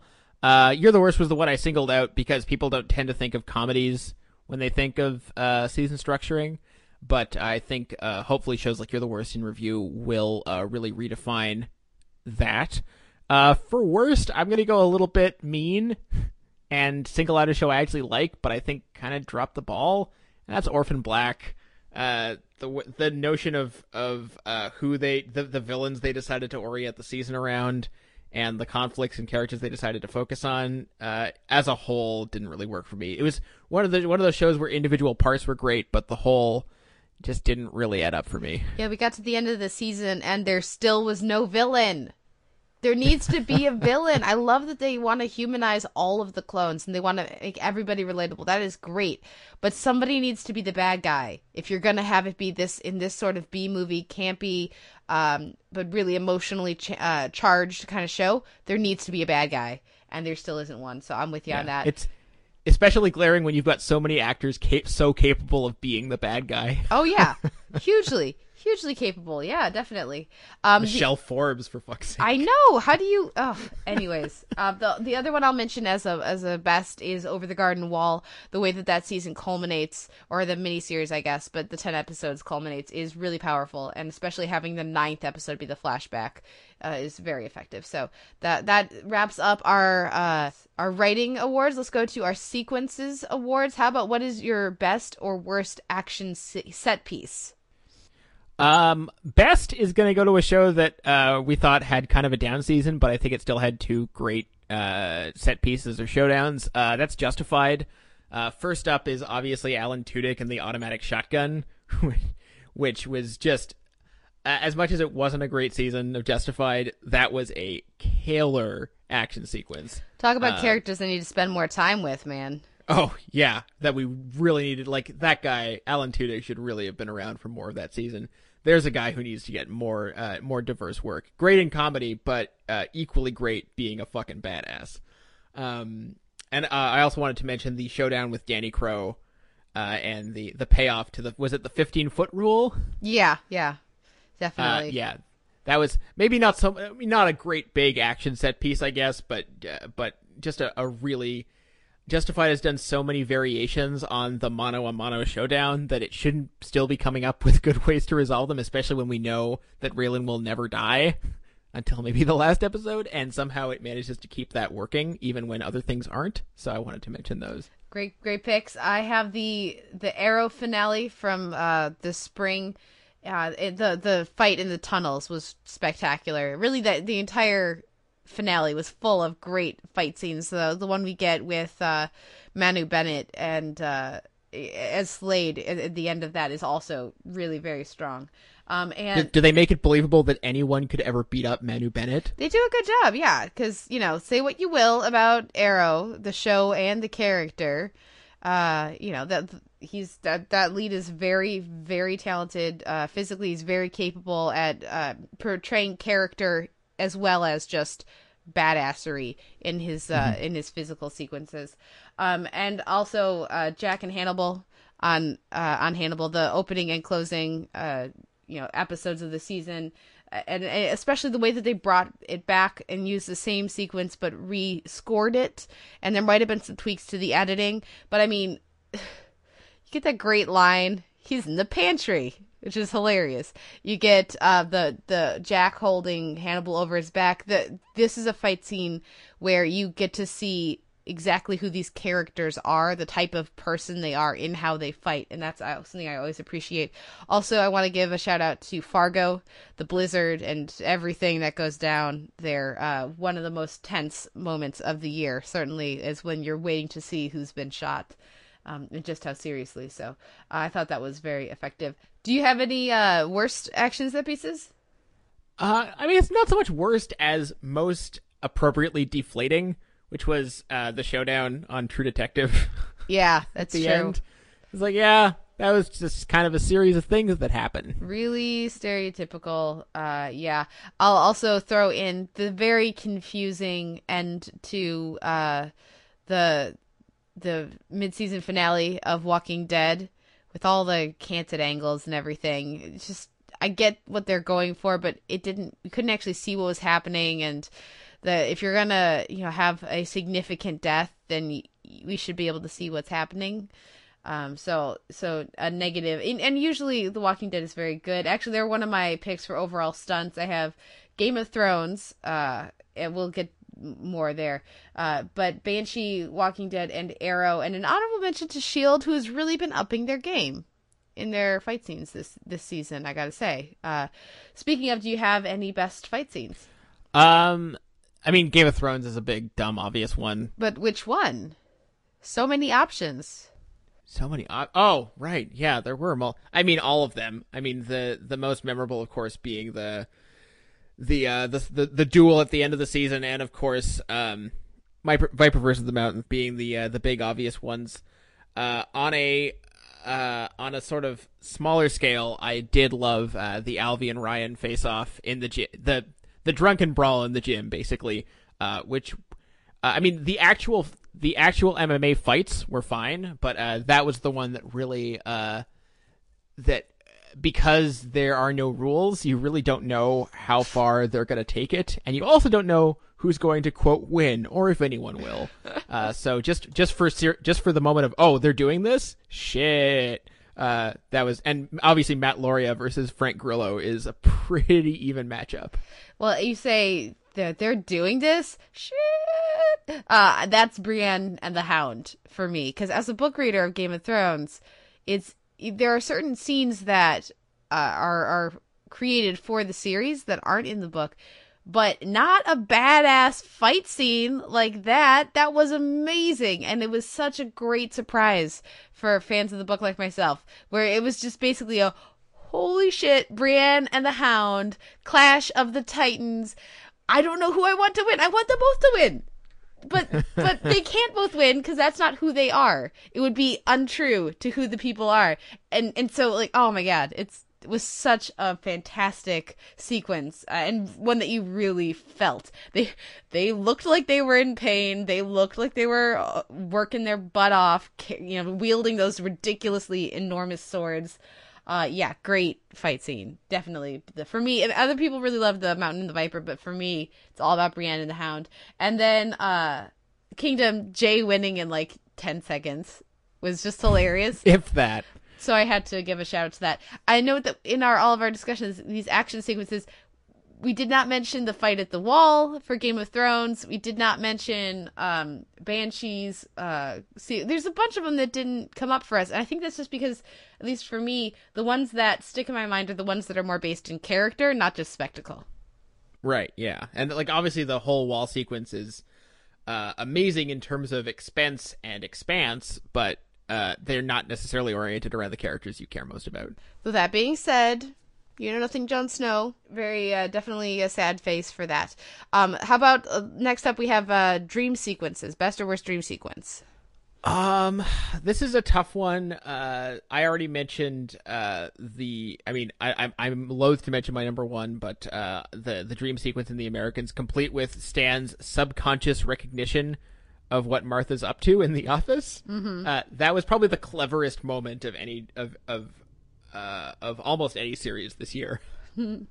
That's a very strong pick. I don't know if it counts as dream sequence, but I really did love our final kind of couch scenes with Ryan and Wilfred. On Wilfred, I thought that season ended. The more distance I get from Wilfred, the stronger I feel like it ended. Also, for dream sequences, just the little flashes of fantasy that we continue to get on The Good Wife. You know, when we have, you'll be my successor, you know, from, you know, like those are nice little moments of aside. And, yeah, I think my other picks don't necessarily fall into dream sequence. So I'll leave it there. Do you have any worst dream sequence? Nothing really comes to mind. I can't really, I mean, that used to be a problem, like hokey dream sequences, especially on dramas, but I feel like those have really leveled out. Fair enough. Yeah, I think fewer shows are doing them, so usually if they're doing them, they're doing a pretty good job with them. How about best and worst opening credits for new series, or new credits for older series? We have separate categories for theme song and credits, and these things always kind of blend together in my mind. I will say, best for a new series, it's hard not to go with Transparent. The combination of the theme and the visual design just absolutely pulls you into that space. It also prepares you in a really sly way for the flashback episodes, complete with the sort of the old home movies and the nostalgic feel. It defines the emotional tenor of the show so well. Yeah, I think that's a great pick. I have Last Week Tonight. I think that's such a fun and colorful and creative way to do those opening credits, and enlisted. Yes, we're soldiers. It's pretty great as well. Worst, BoJack Horseman. whether or not I like a new opening theme song is easy to tell if it's a show I'm streaming, because if it's transparent, I happily sit through the credits every time as I binge watch. And if it's BoJack Horseman, I go, oh, those are fun credits. And then the second episode, I go, yeah, okay, we get it. You're trying to be Mad Men. And then the third time, I just do my best to skip immediately past them. I think the issue with the BoJack Horseman opening is that it's too long. It's like, really I think long. If it was 20 seconds, it would be fine. The theme song by Patrick Carney of the Black Keys, I think, is actually really nice sounding. It's earwormy enough, but yeah, it's just it's way too long. How about best or worst theme song, as opposed to the credits? This is, I mean, it's sort of both, but it's so harsh because it's only like 10 seconds long, but I really, really, really hate the opening to Benched. the design and the hey now, just, oh, it's so cloying. Oh God. If they got rid of that, the show immediately improves like a whole grade. Fair enough. For me, I really love the theme song to The Affair, which we've talked about off air, but I don't think we've ever really mentioned it on air. Every time I'm happy to sit through the credits. I love the energy of it. The vocals, but also the rhythm that comes in after a little bit. I think it ties in really nicely with the visuals of the credits as well. But for me, it really is about that song, the Fiona Apple song there. Yeah, apparently Sarah Treem and other people, etc., are just huge Fiona Apple fans and asked her to create something original based on the themes of the show. And I love that she wrote a whole original song that is like 70 seconds long, and brings in her usual. It sounds very much of a piece with her most recent record, the name of which escapes me at the moment. The reason the name escapes me is because it was insanely long. It starts with The Idler Wheel. So if you enjoy that, you might want to check out the record. But yeah, it's an absolutely gorgeous theme, and the accompanying visuals are quite nice as well. Do you have any picks for catchiest theme song? What's the most earwormy? Again, only about 15 seconds long, but I always groove along to the opening to Broad City. Mm. Perfect length and tenor and vibe for setting up that show every time. I'm going to give it to Garfunkel and Oates because I could sing it for you right now, and I haven't watched Garfunkel and Oates in months. So it fits very well with the sense of humor of the show and the leads, and it's earwormy. It's catchy enough that I still haven't memorized, and that show went off the air in like August or September. So that gets my pick, which wraps up our Writing and Sequences Awards. So now we'll take a break and we'll come back with our season-long awards and our moments, best moments. So we'll be right back after this.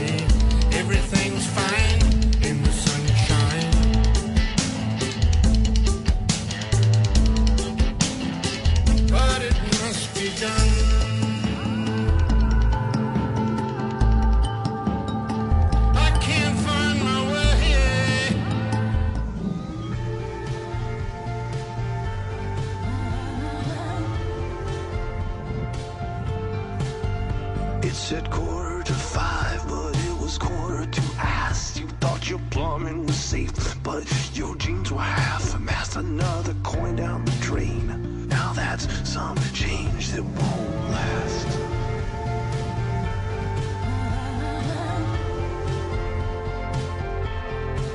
$0.25 at a time, he's taking our souls. Government man can't help, we're all alone. Are you feeling the breeze? Did you pull your belt tight? You know that it's wrong, you know that it's right. Out of the shadows, down the coin goes. Why, oh why, do you suppose? Only the bandit knows. Next up, it's the season-long and moment categories. That's right, there's more. So let's kick things off with the season with the most spectacular burnout. I have two for this. I have Masters of Sex and I have True Detective. True Detective, it wasn't that spectacular burnout. I still think it was fine. The ending was fine, but it was so much fun to interact with and to like. Fans came up with all these really awesome, amazing theories, and they were all so much more interesting than anything the show wanted to do. I feel like all the shows that had the most significant burnouts were the ones that had the best build-up, because they promised something that they just couldn't deliver, and True Detective was a great example of that. Fargo to a lesser degree. I think I probably had almost exactly the same problems with both of those finales. Masters of Sex, the same thing. Such a great... there were episodes in the first half that were so that built on what the first season had done, and then the second half just kaploo. How about seasons with the best slow build? See, I have Fargo here because for me the anticlimax of the finale really worked. I totally bought into it, and I don't think they set them up to be going as strange a place with all the, you know, like as True Detective did with all the King and Yellow stuff. The other ones I have for this category are really straightforward. We've already talked about it plenty, the Americans in Review. But yeah, there were some pretty notable burnouts this year, but when I went to look for really satisfying season arcs, it was really only the really obvious ones. I guess, you know, I'd throw Playing House in there too. That had a satisfying arc as well. But for the most part, it was some less satisfying answers here.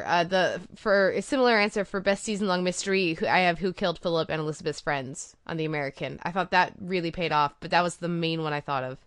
That was literally the only one I could think of, because generally season-long mysteries are a bad idea, is the secret thing that we learned this year, because... They're really, really hard. They're harder than you think they are. They're a really great way to capture attention and a really, really great way to lose that attention. Yeah. Well, for worst season-long mystery, I have The Honorable Woman, because everybody should have figured out the mystery in the first episode, but they kept whispering about secrets on that show for like another 5 or 6 episodes. As much as I did really like it, the way that they stretched out the reveal of the kid's parentage was really, I mean, I don't know who they thought they were fooling with that. I haven't gotten any further in Honorable Woman past the first few episodes, so I can't answer that one for sure. You know a really big, obvious, dumb mystery that you're forgetting? What? Sherlock. Oh, yeah, no, we're going to get there. Do you have any other season-long mysteries? No, I think we're covered. Okay, well, let's go to finale payoffs. Just moments or lines. Episodes that had really good finales. I have for Game of Thrones, But You Will Fly, which I thought was such a lovely moment in the books. It was really well captured in the TV show. Wilfred, I thought ended. The further I get from it, the more I like the ending of Wilfred. BoJack Horseman, I really like the anticlimax of that. Girls, that moment with the envelope, and then Parks and Rec. And, you know, I should have mentioned this earlier in the original songs, but the giant concert they throw and everybody's singing Bye-Bye, Little Sebastian, Your 10,000 Candles in the Wind was a pretty great way. And then with the time jump forward, that really energized that finale and got set a very distinct plan in action for their final season. Those are all great. We don't really have a category for this, so I'm going to choose this time to mention it. I loved the trend of time jumps this year. Yeah. There were a lot of them.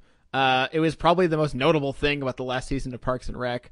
Worked beautifully in Fargo.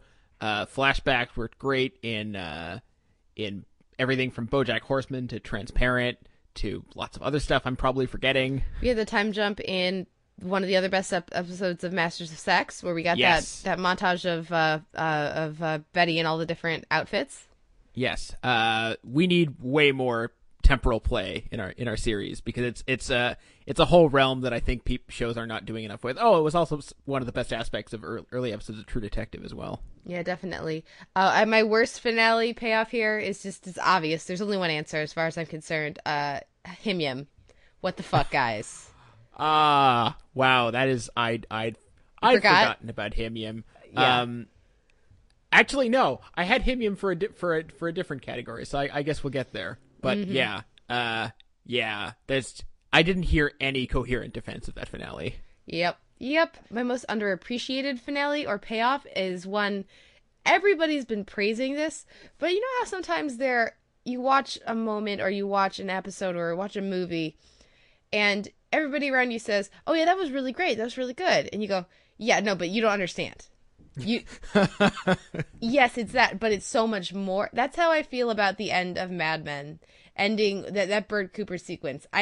I think most people have no comprehension of how much I adore that, how like deeply personal it is to me. This is why I love musical theater. This is what a musical theater moment can be, and it's so powerful. And just cutting back to dawn, and the door shuts right as the music cuts out, and that is my most underappreciated finale or payoff, is because everybody's praising it, but no, seriously, guys, it's you don't even know how much I love that. Yeah, and even the whole level of song choice had never even really occurred to me. Like, oh, this is a fun song. It's nice for Robert Morris to break out his heretofore unseen singing and dancing skills, unseen on the show, I should say, long and storied career, but. The choice of the best things in life are free is beautifully ironic for a character who's has seemed to always be about the accumulation of wealth and capital, and yet had this other dimension that we never really got to see. And yeah, so that was just, you're absolutely right. Everyone thought, duh, but no one was really thinking about the other levels. Yeah. Do you have a pick for that or for overappreciated finale? Overappreciated, I have one for underappreciated, one for overappreciated. Underappreciated, I think Rectify did some really ballsy stuff in its finale. Could have gone its whole run without ironing some stuff out that it did in that finale, and I would have been perfectly happy if it hadn't. But it did, and that makes me think that they have a specific game plan for what's happening with that, and that's not a bad move. For overappreciated, and I guess by this I mean not complained about enough, would be the final shot of the Nick. Just the sheer leaden obviousness of that shot. Just it signals everything that's wrong with that show, and that as much as I love so many things about it aesthetically, and certain episodes were great, certain characters were great, that shot was just like, I wanted to smack my head against things. That is a great pick. Preach. I'm 100% on board. I could not agree more. And it was driving me crazy. I saw praise for that finale. I was like, how is there praise for that finale? Just because of that last shot. And so I'm glad that it's on your list, even if it's not on mine. I just went with Doctor Who because there was some stuff that really did work. But for a lot of that, really, for me, did not. So you can read my review at Sound On Sight if you would like to know my full thoughts about the Doctor Who finale. Next up is best surprise / worst disappointment for a returning series. I'm going to start off with a surprise. And I guess it's kind of cheating because I didn't really watch it, but I'll say the resurgent Walking Dead, I think, was a surprise. And so much so that it garnered think pieces about how much of a surprise it was. So good on you, Scott M. Gimple and co., for making a better version of that show I'm not watching. And we're going to get to my thoughts on that a little bit later. I picked Girls because as much as I already was very positive on the show. I very much remember watching it week in and week out and just going, it's just getting better. It's like every week is really, really good. So I didn't expect it to be as consistent as it was this season, and for each of the characters to feel as consistently drawn and portrayed. Usually there's one part of the show that's not maybe working quite as well as the others, or it's just really infuriating with Marty sometimes. But this season it felt very balanced, and so I gave my biggest surprise returning show to Girls. Have a biggest disappointment besides, Justified. We've talked about that. Any others? No, Justified is really the one that towers over it. And it wasn't even a bad season. But yeah, just watching it plummet in the poll and in everyone's mentions and everyone's estimation was really depressing. And I really hope they can bounce back. Yeah, I've got Sherlock on here. I've got, because I'm no longer a fan of Sherlock. So well done on that, Moffat. Anyways, Sleepy Hollow as well, and then I also have Key and Peele, just because I think they've really struggled with that longer episode order. The last few weeks, I've barely laughed at the show, and I still really like the show, and I still really respect everybody involved with it, but I think it's because I did so love it last year, and I thought it was so consistent that this year it's a lot more hit and miss for me. How about, what are your best surprises for new shows? Well, I mean, there are some obvious ones in terms of things that we all thought were a bad idea, but in terms of things that I didn't know existed and then just ambushed me with their greatness, I mean, Over the Garden Wall has to be the big one.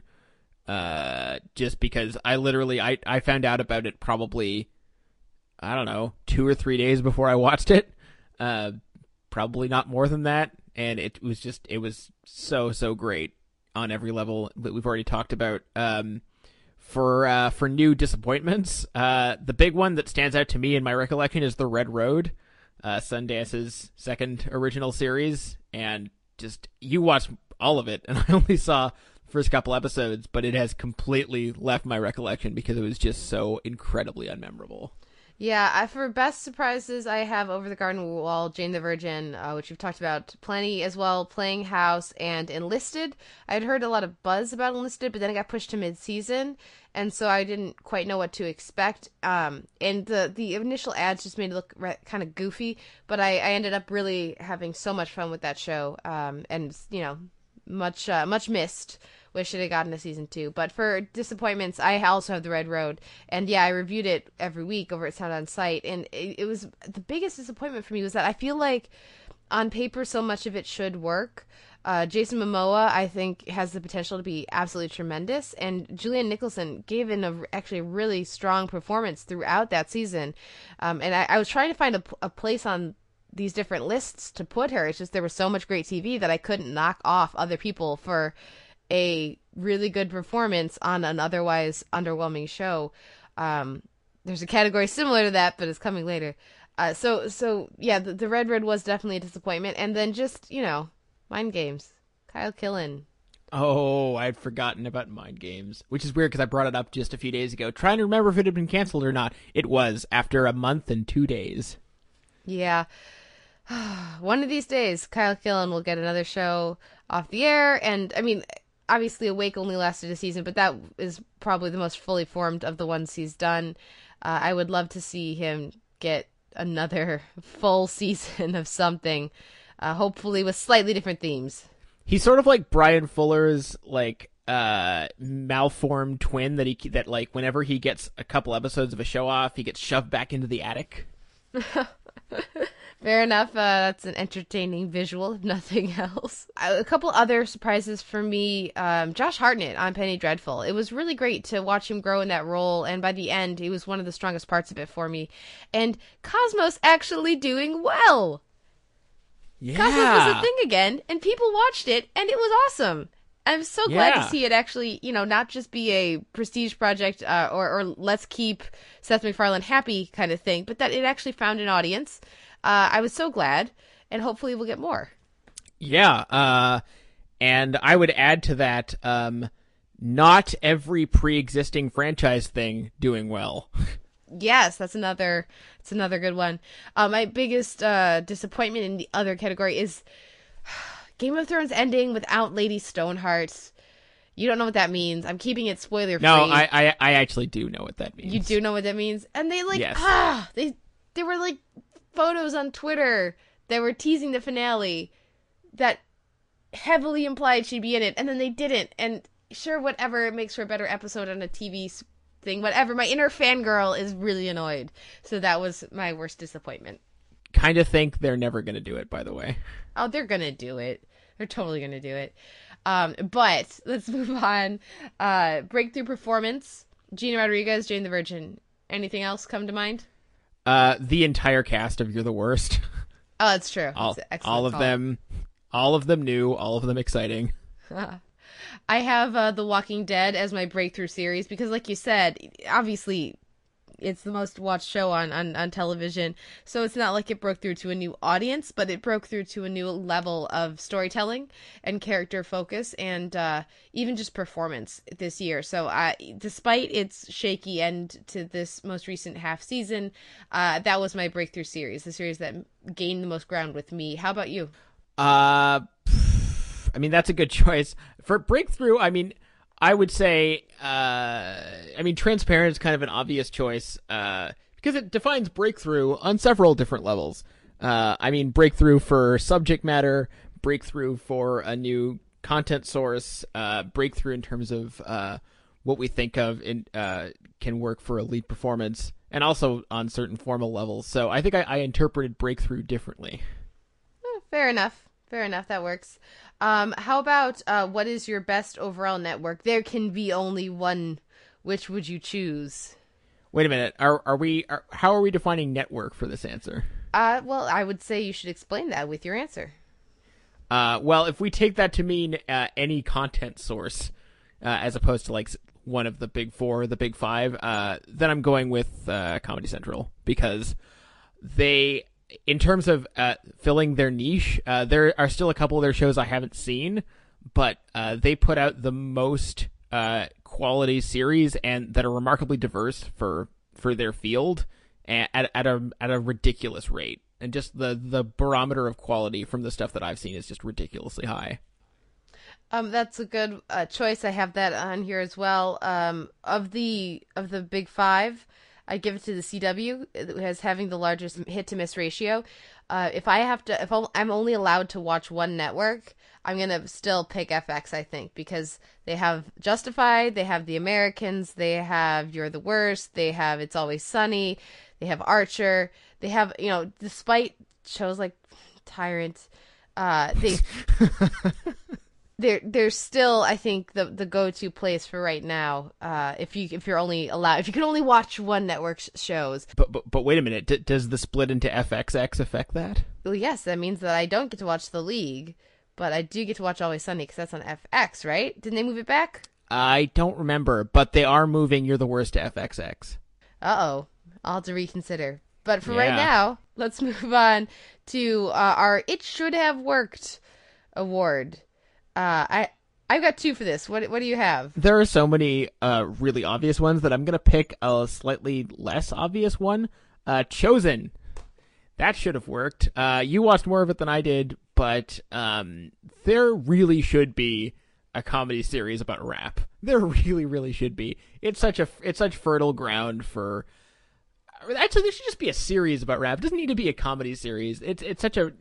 There's so much stuff going on in the rap world that's ripe for parody or at least representation. And there were a lot of good ideas floating around this show. And I don't know, several aspects of the execution just kind of ruined it for me.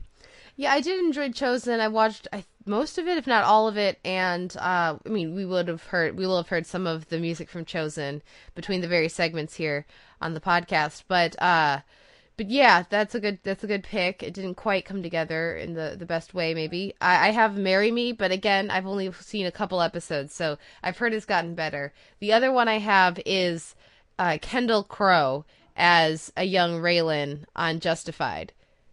That they should have, if they had just focused in on that and built their season around exploring Raylan having to interact with himself, then I think that should have paid tremendous dividends. But instead, they just kind of toy with the idea and never really go all in. That should have given them a full, really great season, but they weren't willing to commit. So I don't know. That's a bit of a twist there. But what do you think? I think that works. I would also say.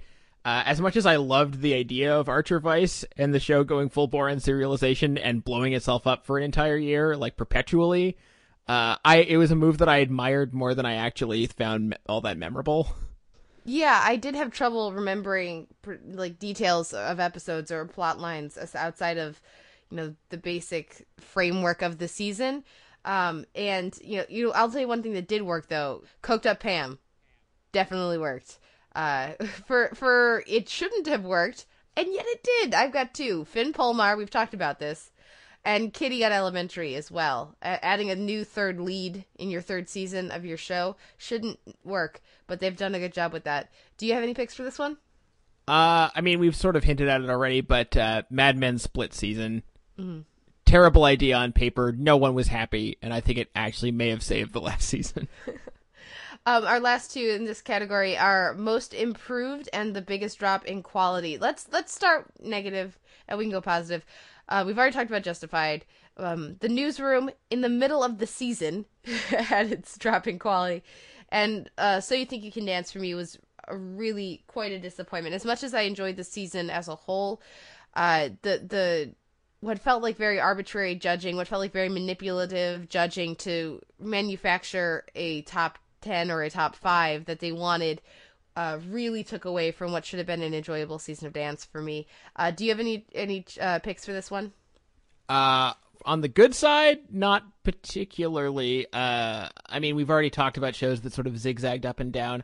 I will say, remember when we loved and really looked forward to Parenthood?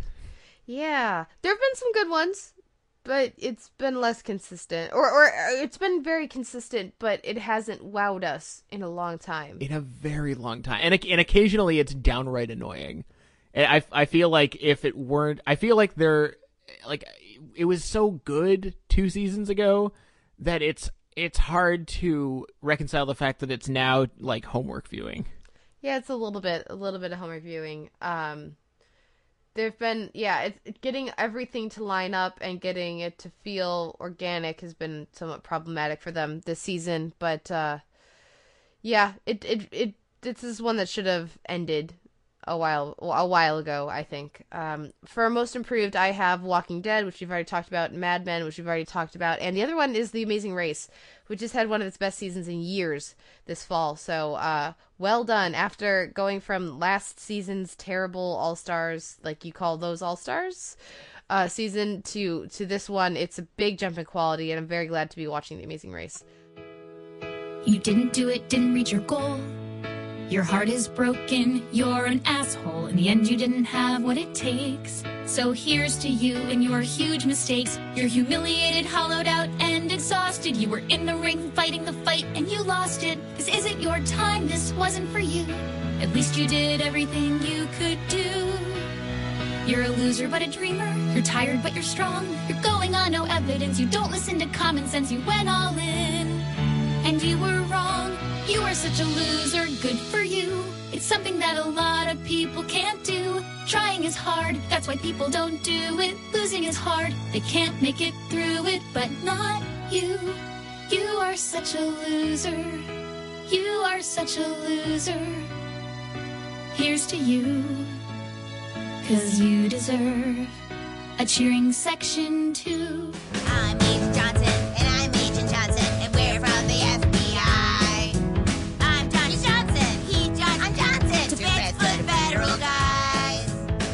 Just be a local cop. Will you guys back off me?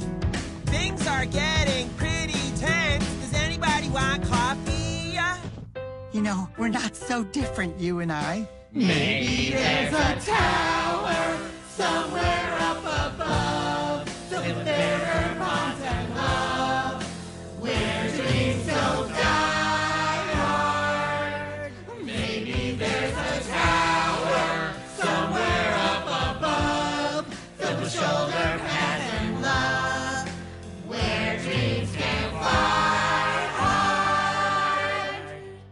Until we can live in that imaginary world, we'll work hard or die trying, girl. Yes, yes, all right. Open up your butt cheeks. This is our butt.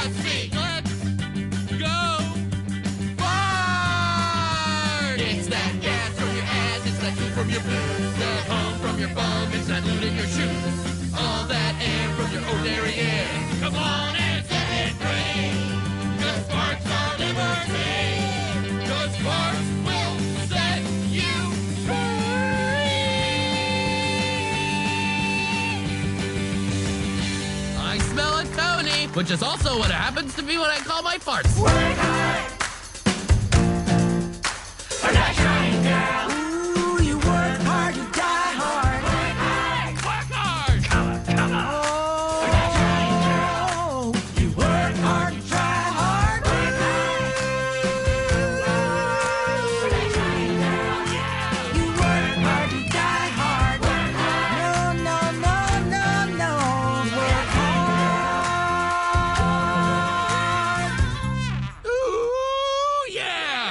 That takes us to moments. So, Simon, what was the best extraneous sex scene? What show had the best extraneous sex? The best extraneous? I mean, I took this to mean just best sex in general. Okay. Since we don't really have a category for that.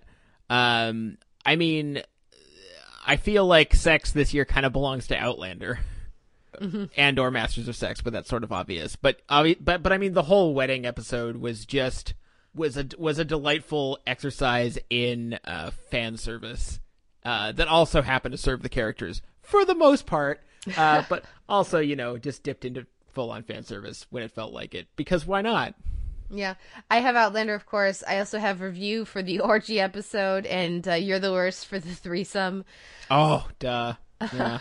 For worst extraneous sex, I have Black Box. I'm sure there are other choices, and I'm not even going to the Game of Thrones place because fuck that shit.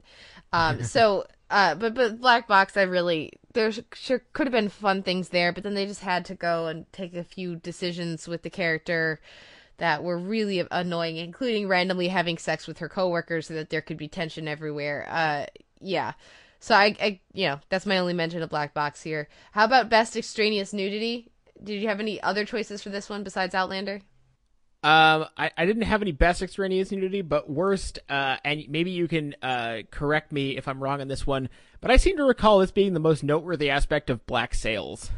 You know what? I don't think I actually watched Black Sails. I watched the pilot, and yeah. There was definitely, yeah, a lot of that in there, and I was not compelled to watch any more of it, so I couldn't really tell you, besides, you know, yes, you're absolutely right for the pilot.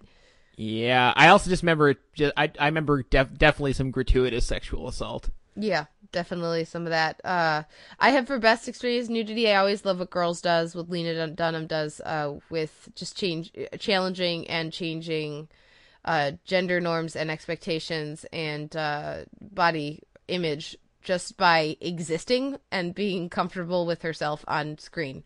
Mm-hmm. So that's huge for me. Worst extraneous nudity, True Detective, everything with Woody Harrelson's girlfriend, just bad True Detective, bad.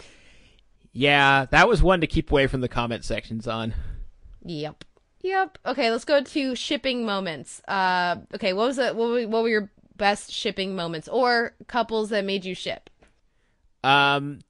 I would say best random one-off shipping moment, because it felt like suddenly it felt like a slasher broke into the writer's room and nobody noticed and they filmed it anyway.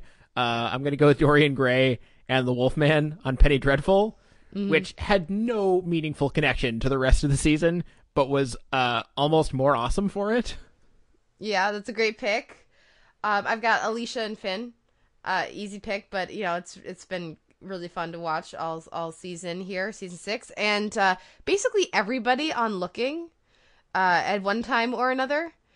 So like they got me to care way too much about Patrick's love life, and if he was going to cheat on his awesome boyfriend with his ridiculously charismatic boss or not. I didn't like Patrick, but I was invested in the shipping, so I doff my cap to them. Worst shipping moments, Felix and Tony, Orphan Black. Just no. Oh, I'd forgotten about Felix and Tony. Chalk that up to another potentially good idea or should have worked. Yeah. But not with that mullet. poor execution. I will be very surprised if Tony makes an appearance next season. Not without them figuring out a better way to deal with the hair. Yeah, no. I went with Homeland. Anytime anyone tries to ship Claire Danes with anyone at this point, I just want to jump into the show and be like, no, don't do it. No. and the fact that people root for stuff to happen on that show is just no. For most chemistry here, I went non-romantic with this, and I have Mizlani and Mizlani, because the scenes we got on Orphan Black with Sarah and Helena were utterly captivating and really beautiful, and the performance from Mizlani with herself, when Helena, both in the shower, the moment that I got my Halloween costume from, and then also later with the assault rifle. Absolutely stunning performance, really lovely chemistry. They're driving in the car. That was a really fun pairing, I guess, for me this season. And the other one I have is Arya and the Hound on Game of Thrones. Yet another fabulous pairing with Arya. Nice. I went romantic with this, and I guess the obvious Tobias Menzies thing should be Outlander, although not really. But anyway, but I actually went with Menzies and Gyllenhaal in The Honorable Woman, because they don't have long together, but they have such a spark. They're really great. They're really great together. So, you know, you feel it when they get forcibly separated. Well, and that, you know, when you say that, that does bring to mind, I got to add for shipping moments, Claire running and calling her husband's name in the mid-season finale of Outlander was shockingly effective. It shouldn't have worked. That's another. It should not have worked. Yeah, so corny as fuck, but yeah. Oh, but it totally did. Okay, least chemistry, Kalinda and everyone. Jim and Maggie and Abby and Holly. I went straight forward here, but I don't care. I went with, admittedly only based on one episode, but shocking lack of chemistry between Casey Wilson and Ken Marino on Marry Me, who just seemed to be doing their own shticks in their own corners, just happened to be at the same table doing it. That didn't work. Maybe they developed that later, but yes, all those choices were good. I don't think John Gallagher Jr. and Alison Pill actually lack chemistry. I think it's just that we hate both of them so much. It's very possible. It's very possible. Next we have our trippiest or most what the fuck moments. We can do a little back and forth here. I have several. I assume you have several as well. I have one that towers over the rest, and it doesn't pertain to any show we've mentioned so far. Go for it. Don Hertzfeld's couch gag on The Simpsons. Did you see nice. That? I did. It was good. That was almost miraculously awesome. Now, the first one I have we've already mentioned, but the five-way on Hannibal was just, like, so messed up. And it was also beautiful and lyrical and all of these other things. But, like, by the time Alana... is having relations with the Wendigo. Yeah, I think that counts. I'll say the Leftovers fantasy sequence where we go inside Justin Theroux's character's mind a bit and, you know, watch him start to lose it, talk to his dad and all of that. And then the Boardwalk Empire finale sequence where he goes into the booth and sees the TV. That was a really affecting, really just kind of odd, not quite right moment. The last thing I have here is, it's not really a what the fuck moment, more of a shout out to last season, but I really liked the revisiting of the Wolf's Glen scene on Rectify season 2. Mm-hmm. The way that we revisited that, I thought that was really nice. Do you have any worst WTF moments? Nothing really stands out. I feel like we can't have a WTF category without once again shouting out Too Many Cooks. Yeah, that's which kind of defined what the fuck this season. Absolutely. How about best twist or realization other than, you know, the very end of a season? So I'm gonna say one, but I'm actually not gonna spoil it because you haven't watched it yet, and a bunch of other hardly anyone will have watched it yet. But something happens about 4 or 5 episodes into Attack on Titan that was just like, ah. I could not believe they did that. Unfortunately, they do eventually walk back from it.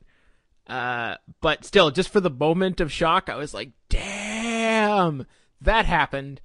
But yeah, so that Out of things I can actually mention, I already mentioned the death of Proteus on Penny Dreadful. I think that was probably the apex of that season, just because it was so beautifully unexpected. That's a great pick. I have Archer Vice.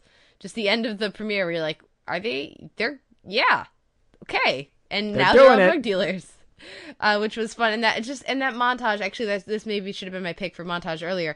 The clip reel we get, the montage we get at the end of the pilot or the premiere.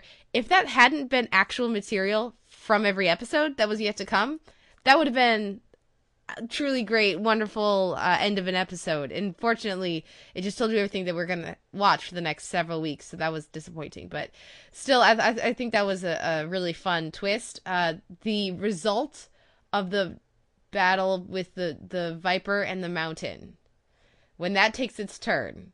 And again, keeping that spoiler free for people. That was of course, having read the book, I knew what was coming, but it was really great to watch the reaction online. Yeah. For worst, I only have one, but it's, I just wrote down take your pick on the final season of The Killing. So chock full of dumb twists that you thankfully never saw. And I am not sorry that I didn't. For this one, I didn't go twist. I went worst realization.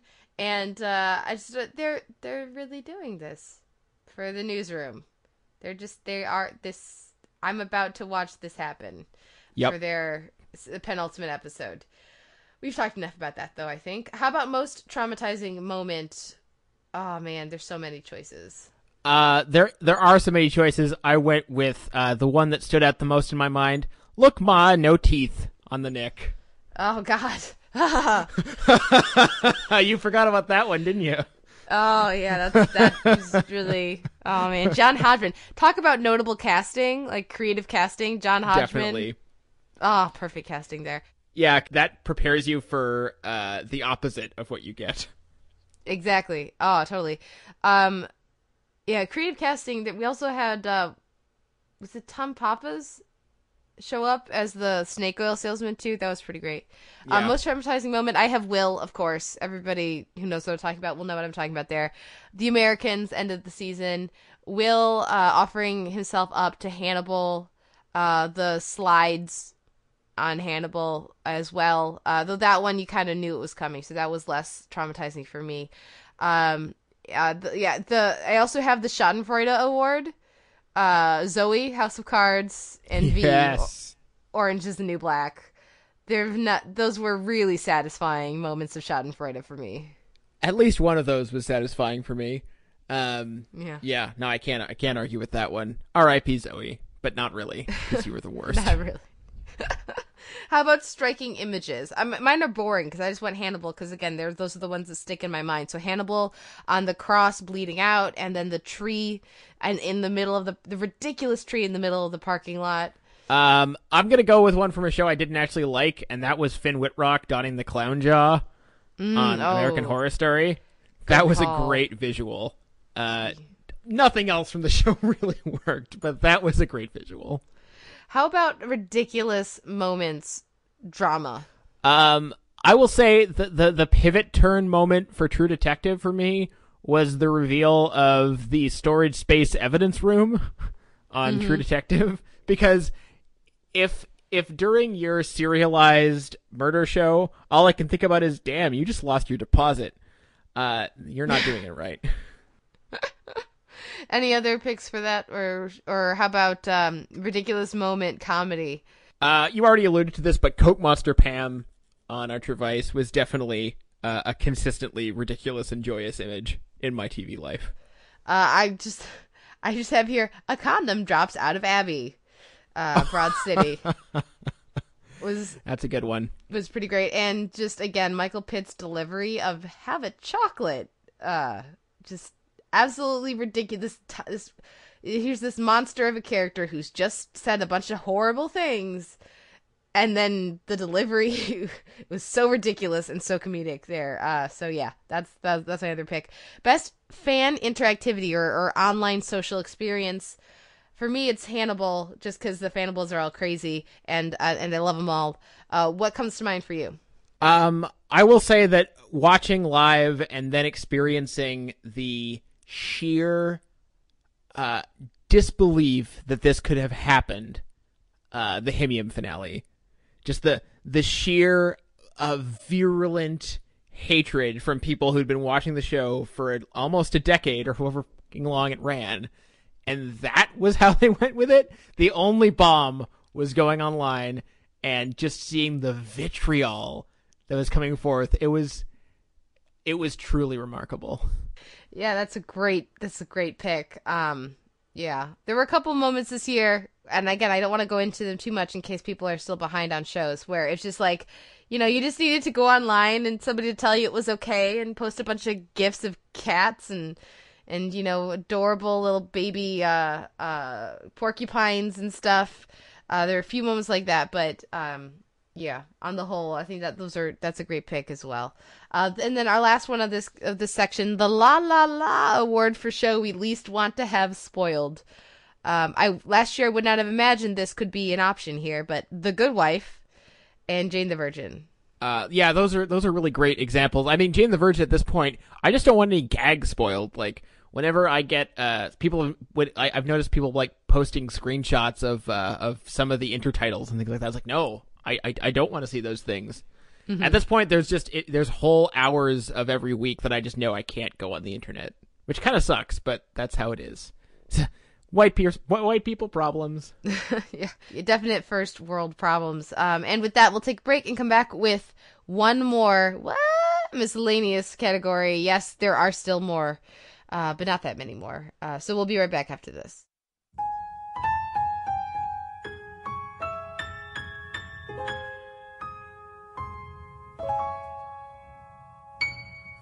Led through the mist by the milk light of moon, all that was lost is revealed. Our long bygone burdens, mere echoes of the spring. But where have we come, and where shall we end? If dreams can't come true, then why not pretend? How the gentle wind beckons through the leaves as autumn colors fall.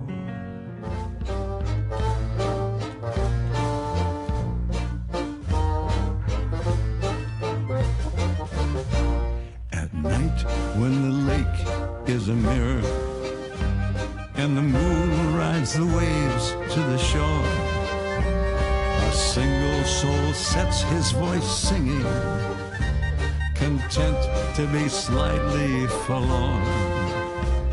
A song rises over the lilies, sweeps high to clear over the reeds, and over the bulrushes sway to pluck at a pair of heartstrings. Two voices, now they are singing, then 10 as the melody soars. Round the shimmering pond all are joining in song as it carries their reverie on.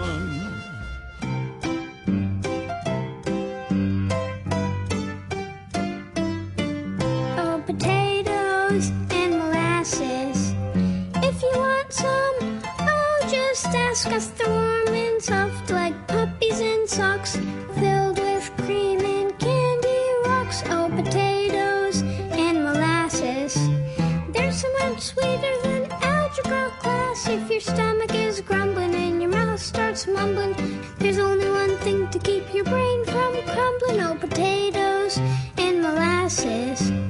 If you can't see them, put on your glasses. They're shiny and large like a fisherman's box. You know you've eaten enough when you start seeing stars. Oh, potatoes and molasses. Boys are a bore, let's show them the door. We're taking over the dance floor.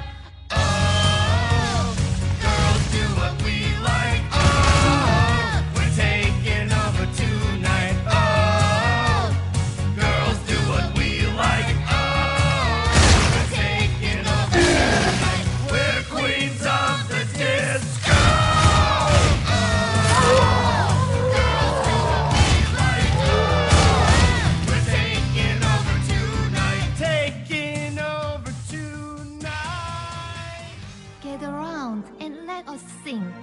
a girl who had almost everything. Look, it's Mabel! Hi there! Did you say stable?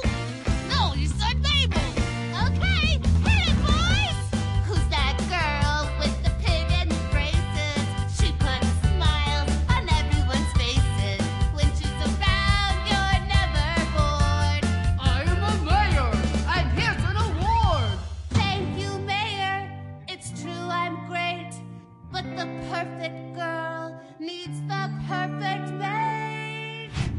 It's our last segment here. This is just the miscellaneous categories. Yeah, sort of a more reflective looking back on the year, you know, looking ahead to next year a little bit here in our end of year blowout. Yeah, let's dive right in. We have most overrated series. Simon, what's your pick? I'm sort of cheating because it didn't really air anything this year besides the Christmas special. But because it went on streaming and everyone was freshly freaking out about it, I'm going to go with Black Mirror. Mm-hmm. Of the 6 episodes that originally aired, I went back over them, you know, 3 are good. 3 of them are definitely good. I would even argue that National Anthem is kind of great. The other 3 are pretty flawed, and even the ones that are good, I think, have some significant flaws. I think people are just so desperate for a Twilight Zone series, they're willing to overlook the more tiresome aspects of Charlie Brooker's approach. Well, I absolutely agree with that. I think that's a great pick. And again, you don't want to be the Debbie Downer when people have discovered a new show that they're really passionate about. So I haven't been like responding to guys, it's so great with, you know, especially people who love one of the episodes I had the least connection with, which is the one with the grain. Everybody seems to love that one, and for me it's just insufferable and something I feel like we've seen, most of which I feel like we've seen before. So it's been very out there. I look forward to watching the Christmas episode. I haven't had a chance to see it yet, but I think that is a solid pick. Again, for me, good but not a great show. Do you have an overrated pick? Oh, of course I have an overrated pick. I have several. True Detective. Right. I don't understand why everybody's losing their mind over True Detective. I don't understand why everyone's losing their mind over Matthew McConaughey's performance. It's very, very good. Do not get me wrong. It's an excellent performance. But there have been a lot of excellent performances this year. And this notion that it's far and away, like the moment that the critics got screeners for True Detective, everybody just decided that it was an amazing show and that Matthew McConaughey was the second coming. Now, Matthew McConaughey is fabulous, and he's really good in the series, and it's a very distinct show. But the notion that at the end of the year, everybody's just reverting back to that assessment they had, you know, before Rectify Season 2 happened, before we got another great season of Mad Men, before Mads Mikkelsen and Hugh Dancy killed it on Hannibal. Like, this notion that of the McConaissance, and, like, it's such a unique character and everything. It's like, there's some really interesting writing, but especially at a certain point, it was very content to be the same show that we've seen many, many times with just a few superficial tweaks. And again, gorgeous cinematography, excellent direction, all of that. But I've seen two dudes in a car before. So again, like how I feel about Black Mirror, good, not great, not all time great. For me with True Detective. Sherlock, I kind of hate it now. So that, you know, there's that. People really like it, and that's great. And I wish I could like it. I can't anymore. The other one I have is House of Cards, because I do actually think Season 2 is better than Season 1 for House of Cards. And there's some really great stuff that Robin Wright got to play, actually. But on the whole, I mean, it's just so smug. It's just such a smug show. And a lot of people, it's not in their top tier, but again, it keeps getting nominated for stuff and shortlisted for stuff. And every time I see it show up on anybody's list, I want to be like, did you see the other shows this year? Like, how much TV did you watch? Yeah. So those are my overrated. How about underrated? I mean, the Adventure Time Award, basically. Well, I'm going to mention Adventure Time elsewhere, but you know, a show that I think, I didn't appreciate enough at the time, and I think I'll need to go back and revisit, considering all the great innovative comedies we've had praise for, is I'm going to give this one to Eagleheart, which is a show that I myself, I'm not even sure that I finished Eagle Heart Paradise Rising, but when I think back to some specific imagery we got from that, I have to say, of the edgy comedies that took a sudden dive into serialization for no apparent reason this season, I think that was probably the bolder and more successful of the two between It and Archer. And I love that set of characters and that cast, and just, I mean, how much of that did you watch? Because by the time we got to the disgruntled what's the word I'm looking for? The disgruntled police chief has now literally turned into a desk and is now just a desk for the rest of the season. I mean, that was pretty committed. Yeah, I saw quite a bit of Paradise Rising, but I did not see anything that aired this year. I did not see the last chunk of it. So I look forward to catching up with it. I did enjoy my time with Eagle Heart. Such a great pick. And let me know how it is when you revisit it, because I would like to go back and finish up my time with Eagle Heart, definitely. I have here for underrated Adventure Time, like I said, also In the Flesh, which is, again, a very solid show that does what it does very, very well. I was really looking for a place to give the show some love for just even the moment of Amy feeling the rain was so powerful for me. Such a wonderful moment. And this was a season that had, again, several very memorable performances and moments for me. Certainly, I really liked the villain, the season-long villain they had this year on In the Flesh. I couldn't find another place for it, though, and on all these different categories. So it's going here. Underrated series, In the Flesh. All right. Next up, we have Seriously Guys, Why Aren't You Watching? Fill in the Blank. So, well, that's where I stuck Adventure Time. If only because, I mean, I know why people aren't watching it, which is that they don't take ostensible kids series seriously, they don't take animated series seriously, or they don't take short form series seriously, and those are all mistakes that we've been over before. So I don't want to drill it into too many people's heads, but seriously, if nothing else, at least find like a top 30 episodes primer, and you could probably watch most of them in a day. Yeah, I have it as well, because I never get tired of telling people they should watch Adventure Time. Rectify is another one that, again, when I look at the ratings for the show, this is depressing to me. But it is such a beautiful series with such a tiny audience. And the last one I have is Playing House, which I feel like has fallen through the cracks in this year of great first-season comedies in a way that's rather disappointing. I really like what the show's doing. I'm very glad it recently got picked up for a season 2. I hope more people will take this as a motivating factor to seek it out and spend some time in this world. Really fun ensemble cast. This is the most I've liked Lindsay Sloan in anything. It's great to see Keegan-Michael Key playing a just a normal guy in a sitcom. And then, of course, the two leads are fabulous. So yeah, I think the reason people aren't watching that is it's on USA. Yeah, but no, it is a quality show, and people, you know, they should spend some time with Bird Bones and the gnomes and everybody over at Playing House. Another fun guest appearance by Andy Daly, by the way, in Playing House as well. Yep. Next up, we have the Anne Veal Award, for the show that everybody else seems to love, critics or friends, and you just can't get into. I have a very easy pick, and that's True Detective. Did you have anything for this? I did. It's for a show that some very, very smart critics I respect very much are really in love with this show, and I just found it to be absolutely unwatchable, and that's The Comeback. Sorry, guys. I just can't do it. I can't do it. That's a great pick. I'd also throw probably Penny Dreadful in there as well, where, again, some critics that we love, some friends of the show, are just over the moon about this season, the first season of the show. And while there's stuff that we both really liked about it, I just, the notion that it's the best of the year amongst the best of the year, that it doesn't have really, really significant flaws that are a problem is I just don't, yeah, I don't get it. But, you know, hopefully we'll all be on the same page for season 2. Hopefully everybody will like season 2. The Homework Award is next. Show we admire, but we don't actually like watching. And for that, I have The Affair, and for much of the season, Boardwalk Empire. And I should say much of its run. It was a lot better for me this season because I didn't have to review it. But those are the two that came to mind. How about you?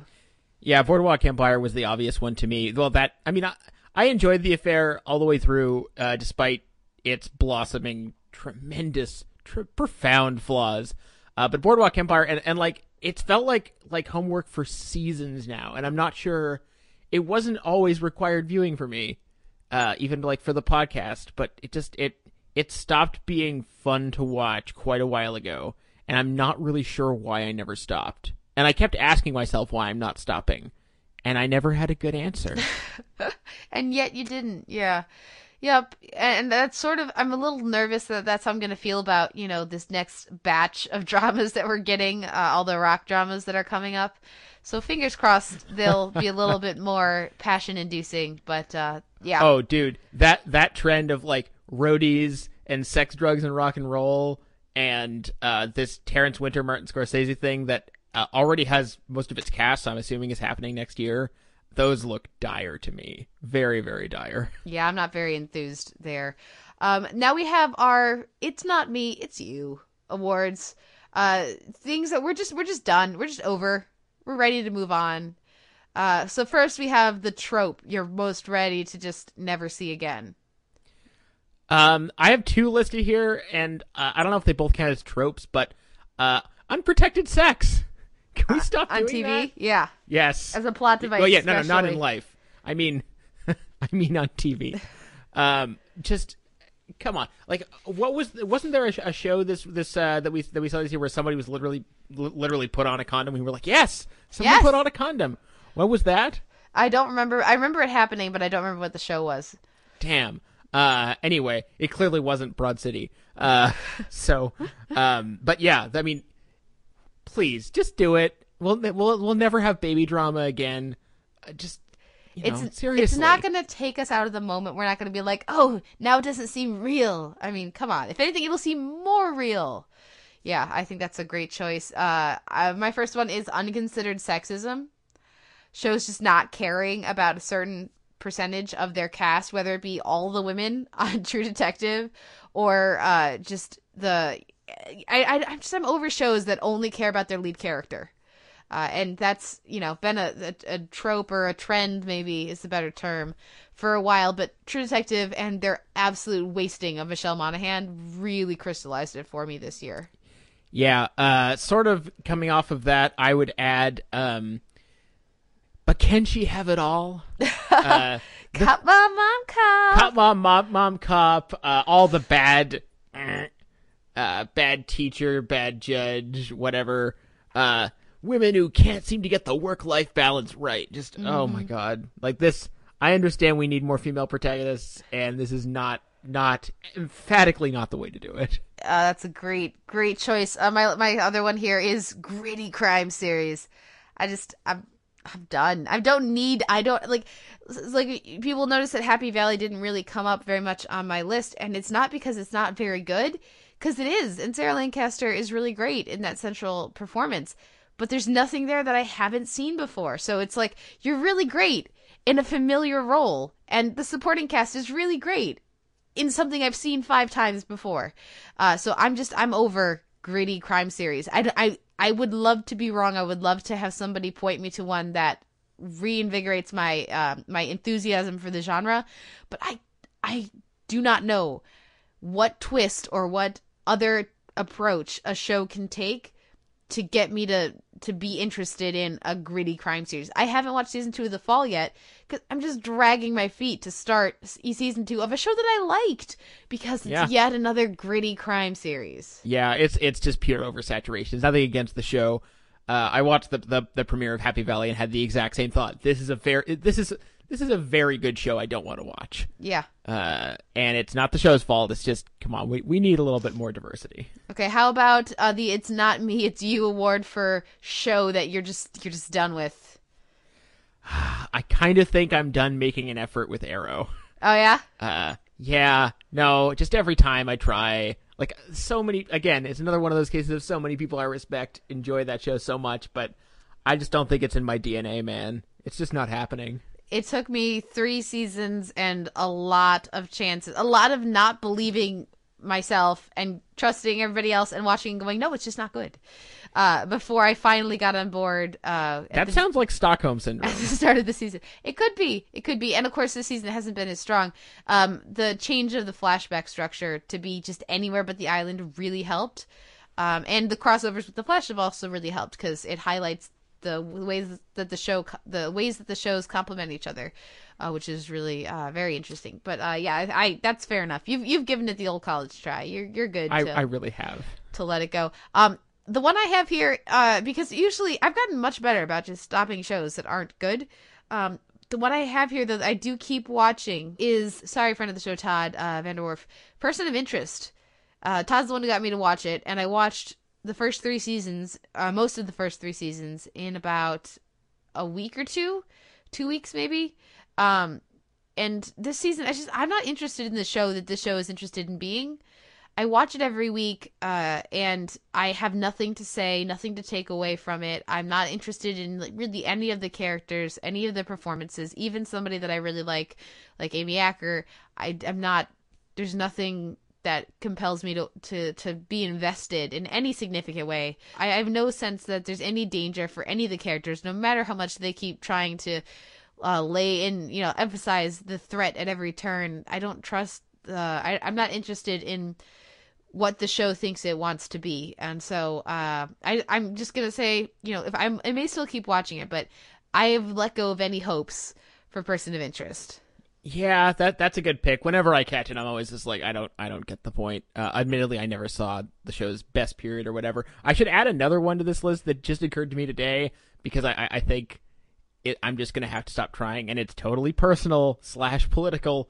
But, after reading today about the CIA's drone program and the fact that they've killed 1,147 people in their efforts to target 41 people with drone strikes, and not all the people they've even gotten, I kind of don't know if I can ever keep watching Homeland.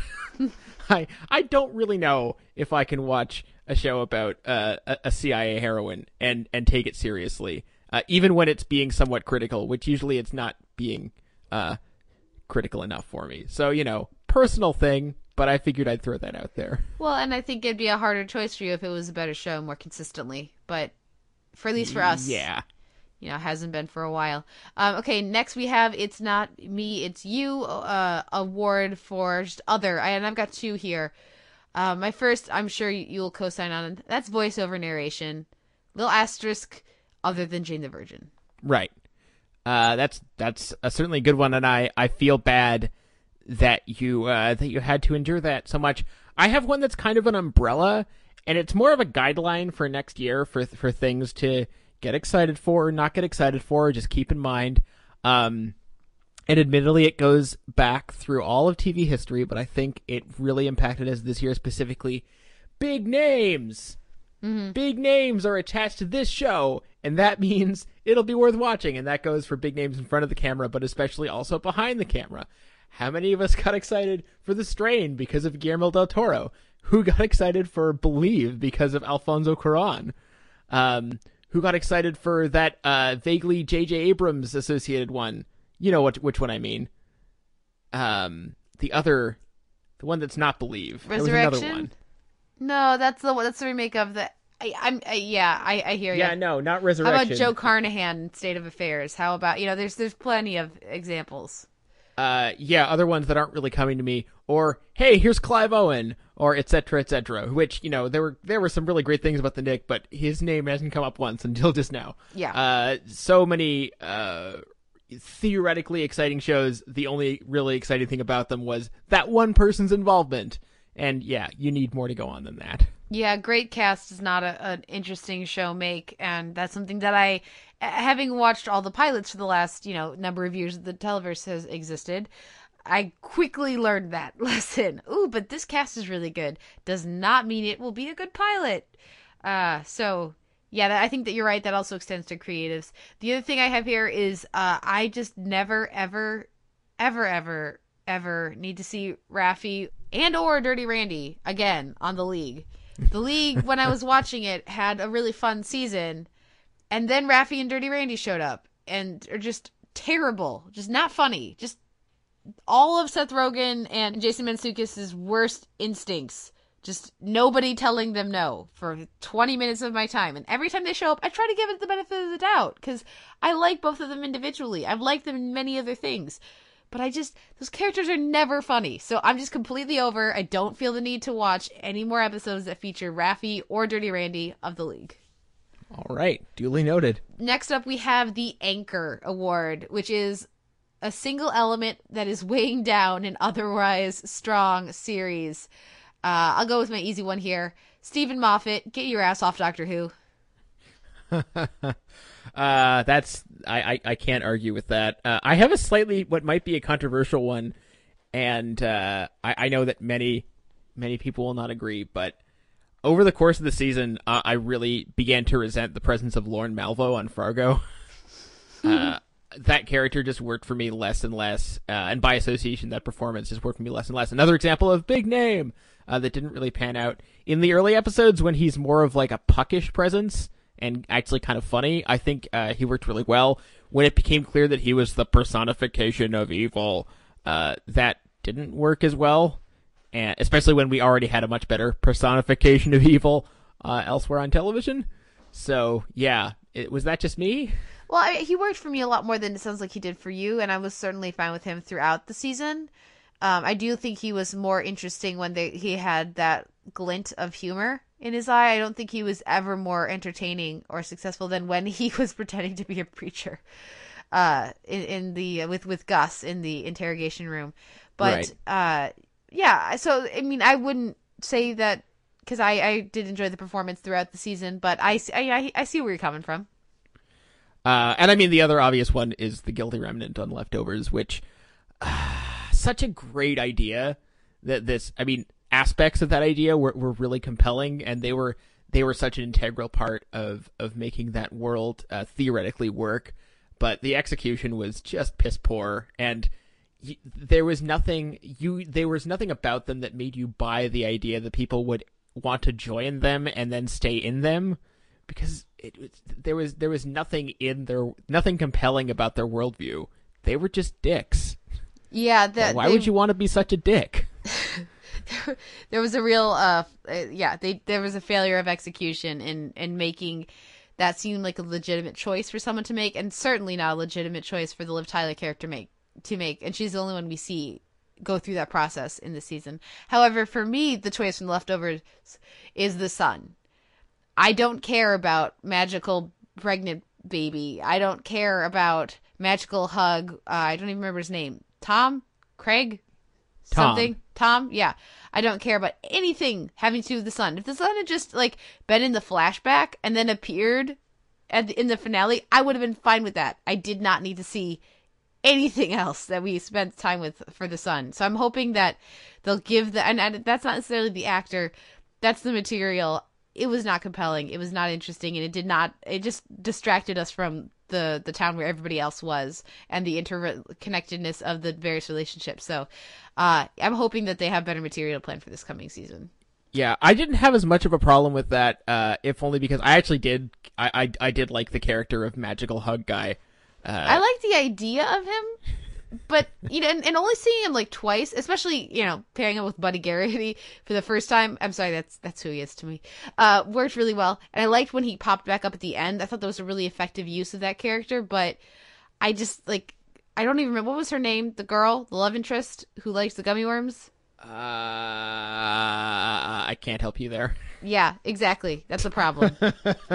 Again, Leftovers was on my top 10, even though, like, there are some very obvious things about it that don't work. But it was because it was willing to take these particularly insane chances that it made it there in the first place. So I guess I can't complain when it goes a little bit off the reservation. Fair enough. My last one I have is The Honorable Woman and Secrets. Yeah, yep. There's so much I liked about The Honorable Woman, but just like no one can know anyone ever and everyone has secrets, and it's like, okay, that's fine, but then they better be some good secrets. Don't try to pretend that the stuff that everybody figured out in episode 2 is like some deep dark how could you ever, you know, come on. Yeah, no, if anyone's ever gonna pull the secrets thing again, there had better be secret aliens involved. You know, like, I'll give you Top of the Lake and like that, you know, the relationship stuff there. I'll give you that. That's good secrets. But that's not The Honorable Woman. The counterpoint to the Anchor Award is the Life Vest Award, the single element that most buoys an otherwise poor series. I've got three for this. You've already said one of them, and that's Olivia Munn on The Newsroom. Yep. Thank you, Olivia Munn, for making that season watchable. Also, the actor who plays Don deserves special mention as well. Just the two of them on their own show. Well done. Just go over there and you know, feed each and steal waffles. You know, enjoy breakfast foods, and I will love watching you. And the rest of the show could just go away. You know what they should do? They should literally just join the cast of Veep. Oh my God, that would be awesome. Olivia Munn would be so good on Veep, right? Right. Yeah. Internet, make it happen. Boosh. It's even, you don't even have to change networks. There you go. Done. Who was your Life Vest Award? Well, I mean, I've probably said this before, but I'm only going to get one more chance to do it. So Joel Kinnaman on The Killing. I watched the entire last half season mostly for him. I mean, Maria Enos is good, but her character is so unrepentantly dour that she couldn't be the life vest, really. Kinnaman still got to be fun and you know, really express, throw a little bit more color in there. I would not only export that actor, I would export that character. I think it's an absolute goddamn shame that we're losing that character now that The Killing is presumably dead. I'm not going to believe it's dead until everyone involved has passed away, because it just keeps coming back. And yeah, and by the way, another show with an absolutely awful ending, but I'm going to leave that for you to discover someday when you see some writing about it or something. Oh. I also have two actors single-handedly making parts of their show watchable and ensuring that I watched the shows for way too long. And that's David Bradley on The Strain. Just awesome. And every time he showed up on screen, it was awesome. And then he would go off screen, and I'd be like, why am I not spending time with David Bradley when I could be? This is ridiculous. Also, Jada Pinkett Smith on Gotham. The redeeming. I know a lot of people love the performance, the Penguin, that, like, what that actor is doing. I really don't see it. I don't see what everybody loves. It's so twitchy. It's so over the top. And to me, it's just a series of mannerisms. With Jada Pinkett Smith, it seems like it's much more than just a raspy voice and a curl of a finger. There's a real center to her performance as Fish Mooney, and I think it also helps that she gets to kind of do whatever she wants because it's not a comic book character. But yeah, Jada Pinkett Smith doing her best on Gotham. Not exactly a life vest, but I just thought of something else that someone else that I think is worthy of praise, especially as the show has gotten more and more self-serious and sort of tied in knots with its own sort of it's getting a little bit head up assy. As I wanted to mention Darren Goldstein on The Affair. He's the guy who plays Oscar.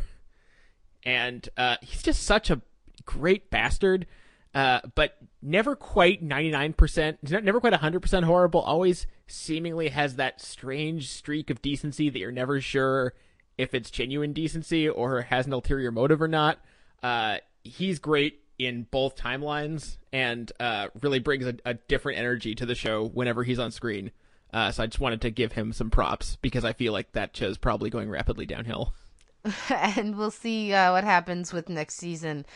Hopefully they'll change up the point of view characters, at least, if not more. But our next category here, why haven't we seen it? So let's do a little self-shaming here.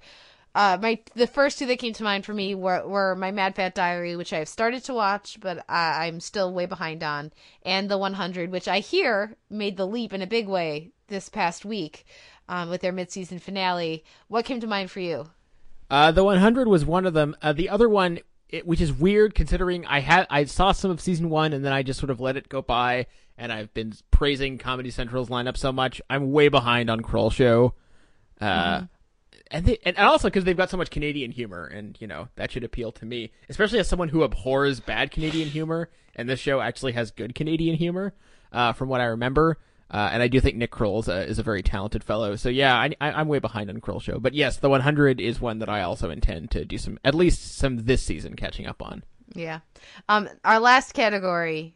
Yeah, that's right. We did reach the end. Our last category are shows that we most want to see make the leap next year. Last year we had shows we think will make the leap, will like break through and get a big audience and everything. And I was wrong to predict Adventure Time apparently. Foolish, naive, optimistic Kate of 2013. The thing is, Adventure Time does have a big audience. It's just not the intelligentsia. Yeah, it's just not the people blogging about it. It's not the critics writing think pieces, who they should be, and I should be too. I know I should just get off my butt and write that article, but... From what I can tell, it's mostly A, awesome parents and their future awesome kids, and B, stoners. Yep, that sounds about right. Based on Comic-Con, that's about right. But what are the shows that you are most hoping find a new gear, just really make the leap to fulfill the potential that you see in them?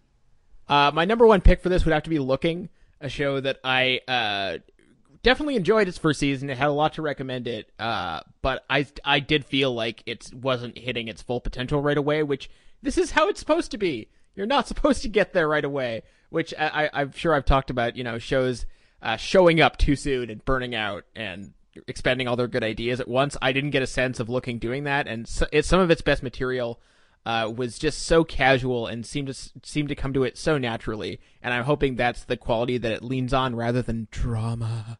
That would be great. Yeah, it was my number one pick as well, and I think it is fully capable of making that leap next season. So we'll see when that comes back in January, right?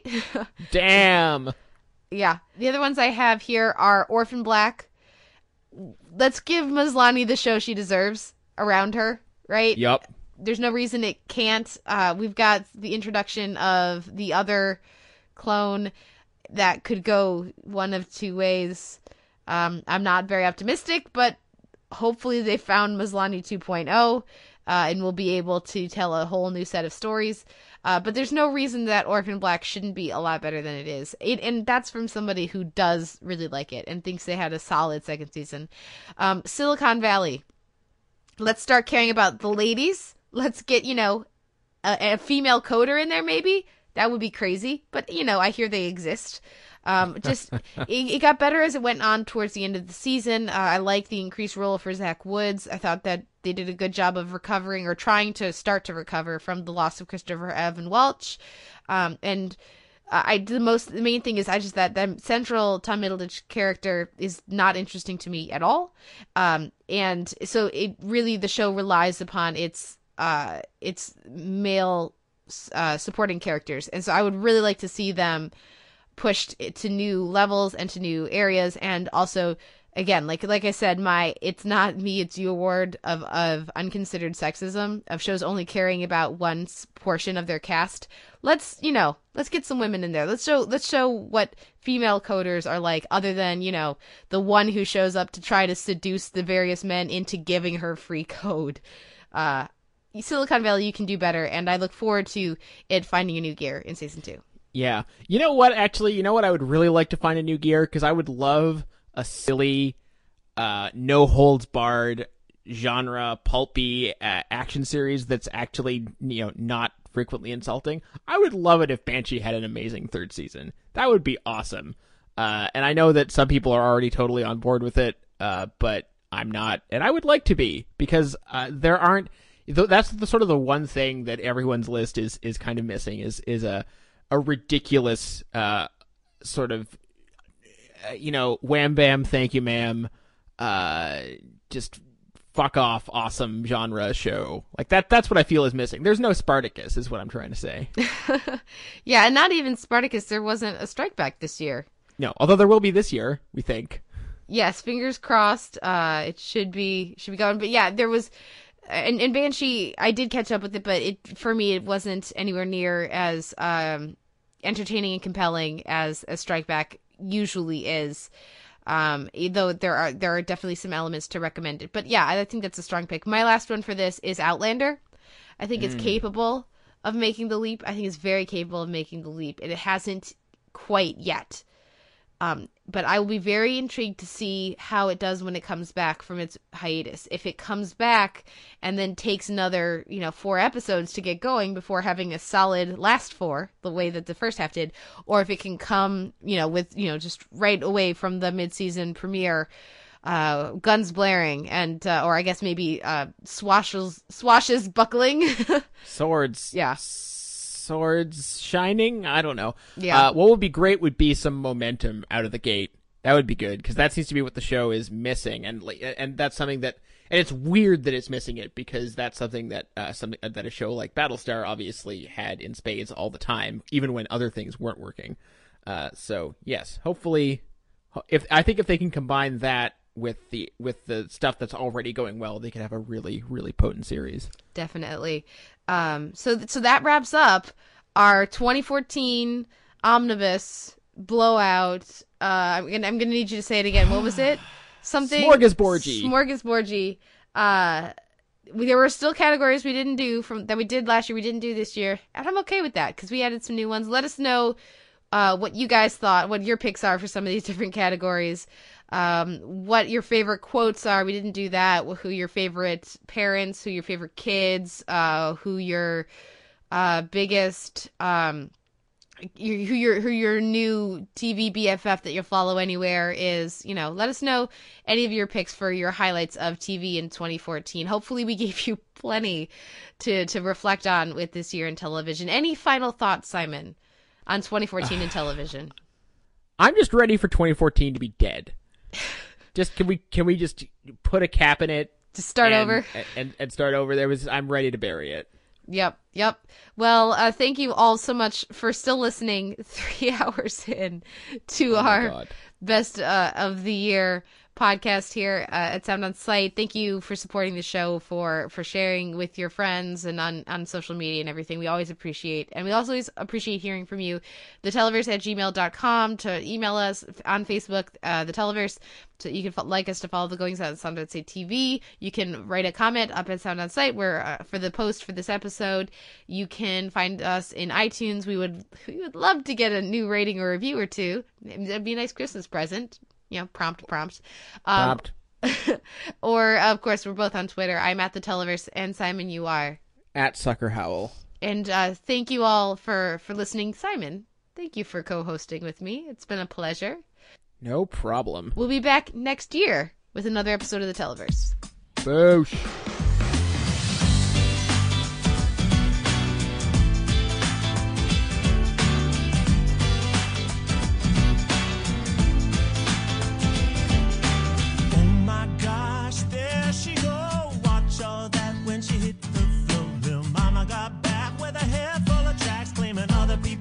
On a income tax, club hopping, booty popping, drama making, pockets breaking. Better be paid if you're trying to holler. Get a hand in the face, ain't talking that dollar. Always down to fight. A tramp she don't like, turn around polite. On the phone she talking white. Her baby daddy still try to come around, try to get a taste of that round and brown.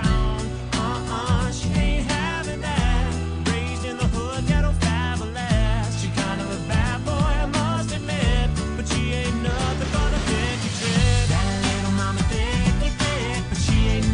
But a tricky, that little mama thicky thick, but she ain't nothing but a tricky, thicky thick, tricky trick.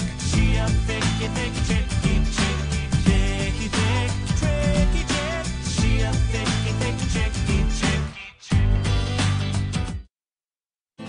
tricky. Picture this: it's Game 7. Stanley Cup Finals, the Pittsburgh Penguins versus Chicago Blackhawks. Jean-Claude Van Damme's playing a lowly fire marshal who's there enjoying the game with his family. The vice president's there, also a group of terrorists. And they've raked the Pittsburgh Civic Arena with bombs? Oh no! This is a story of sudden death, starring Jean-Claude Van Damme.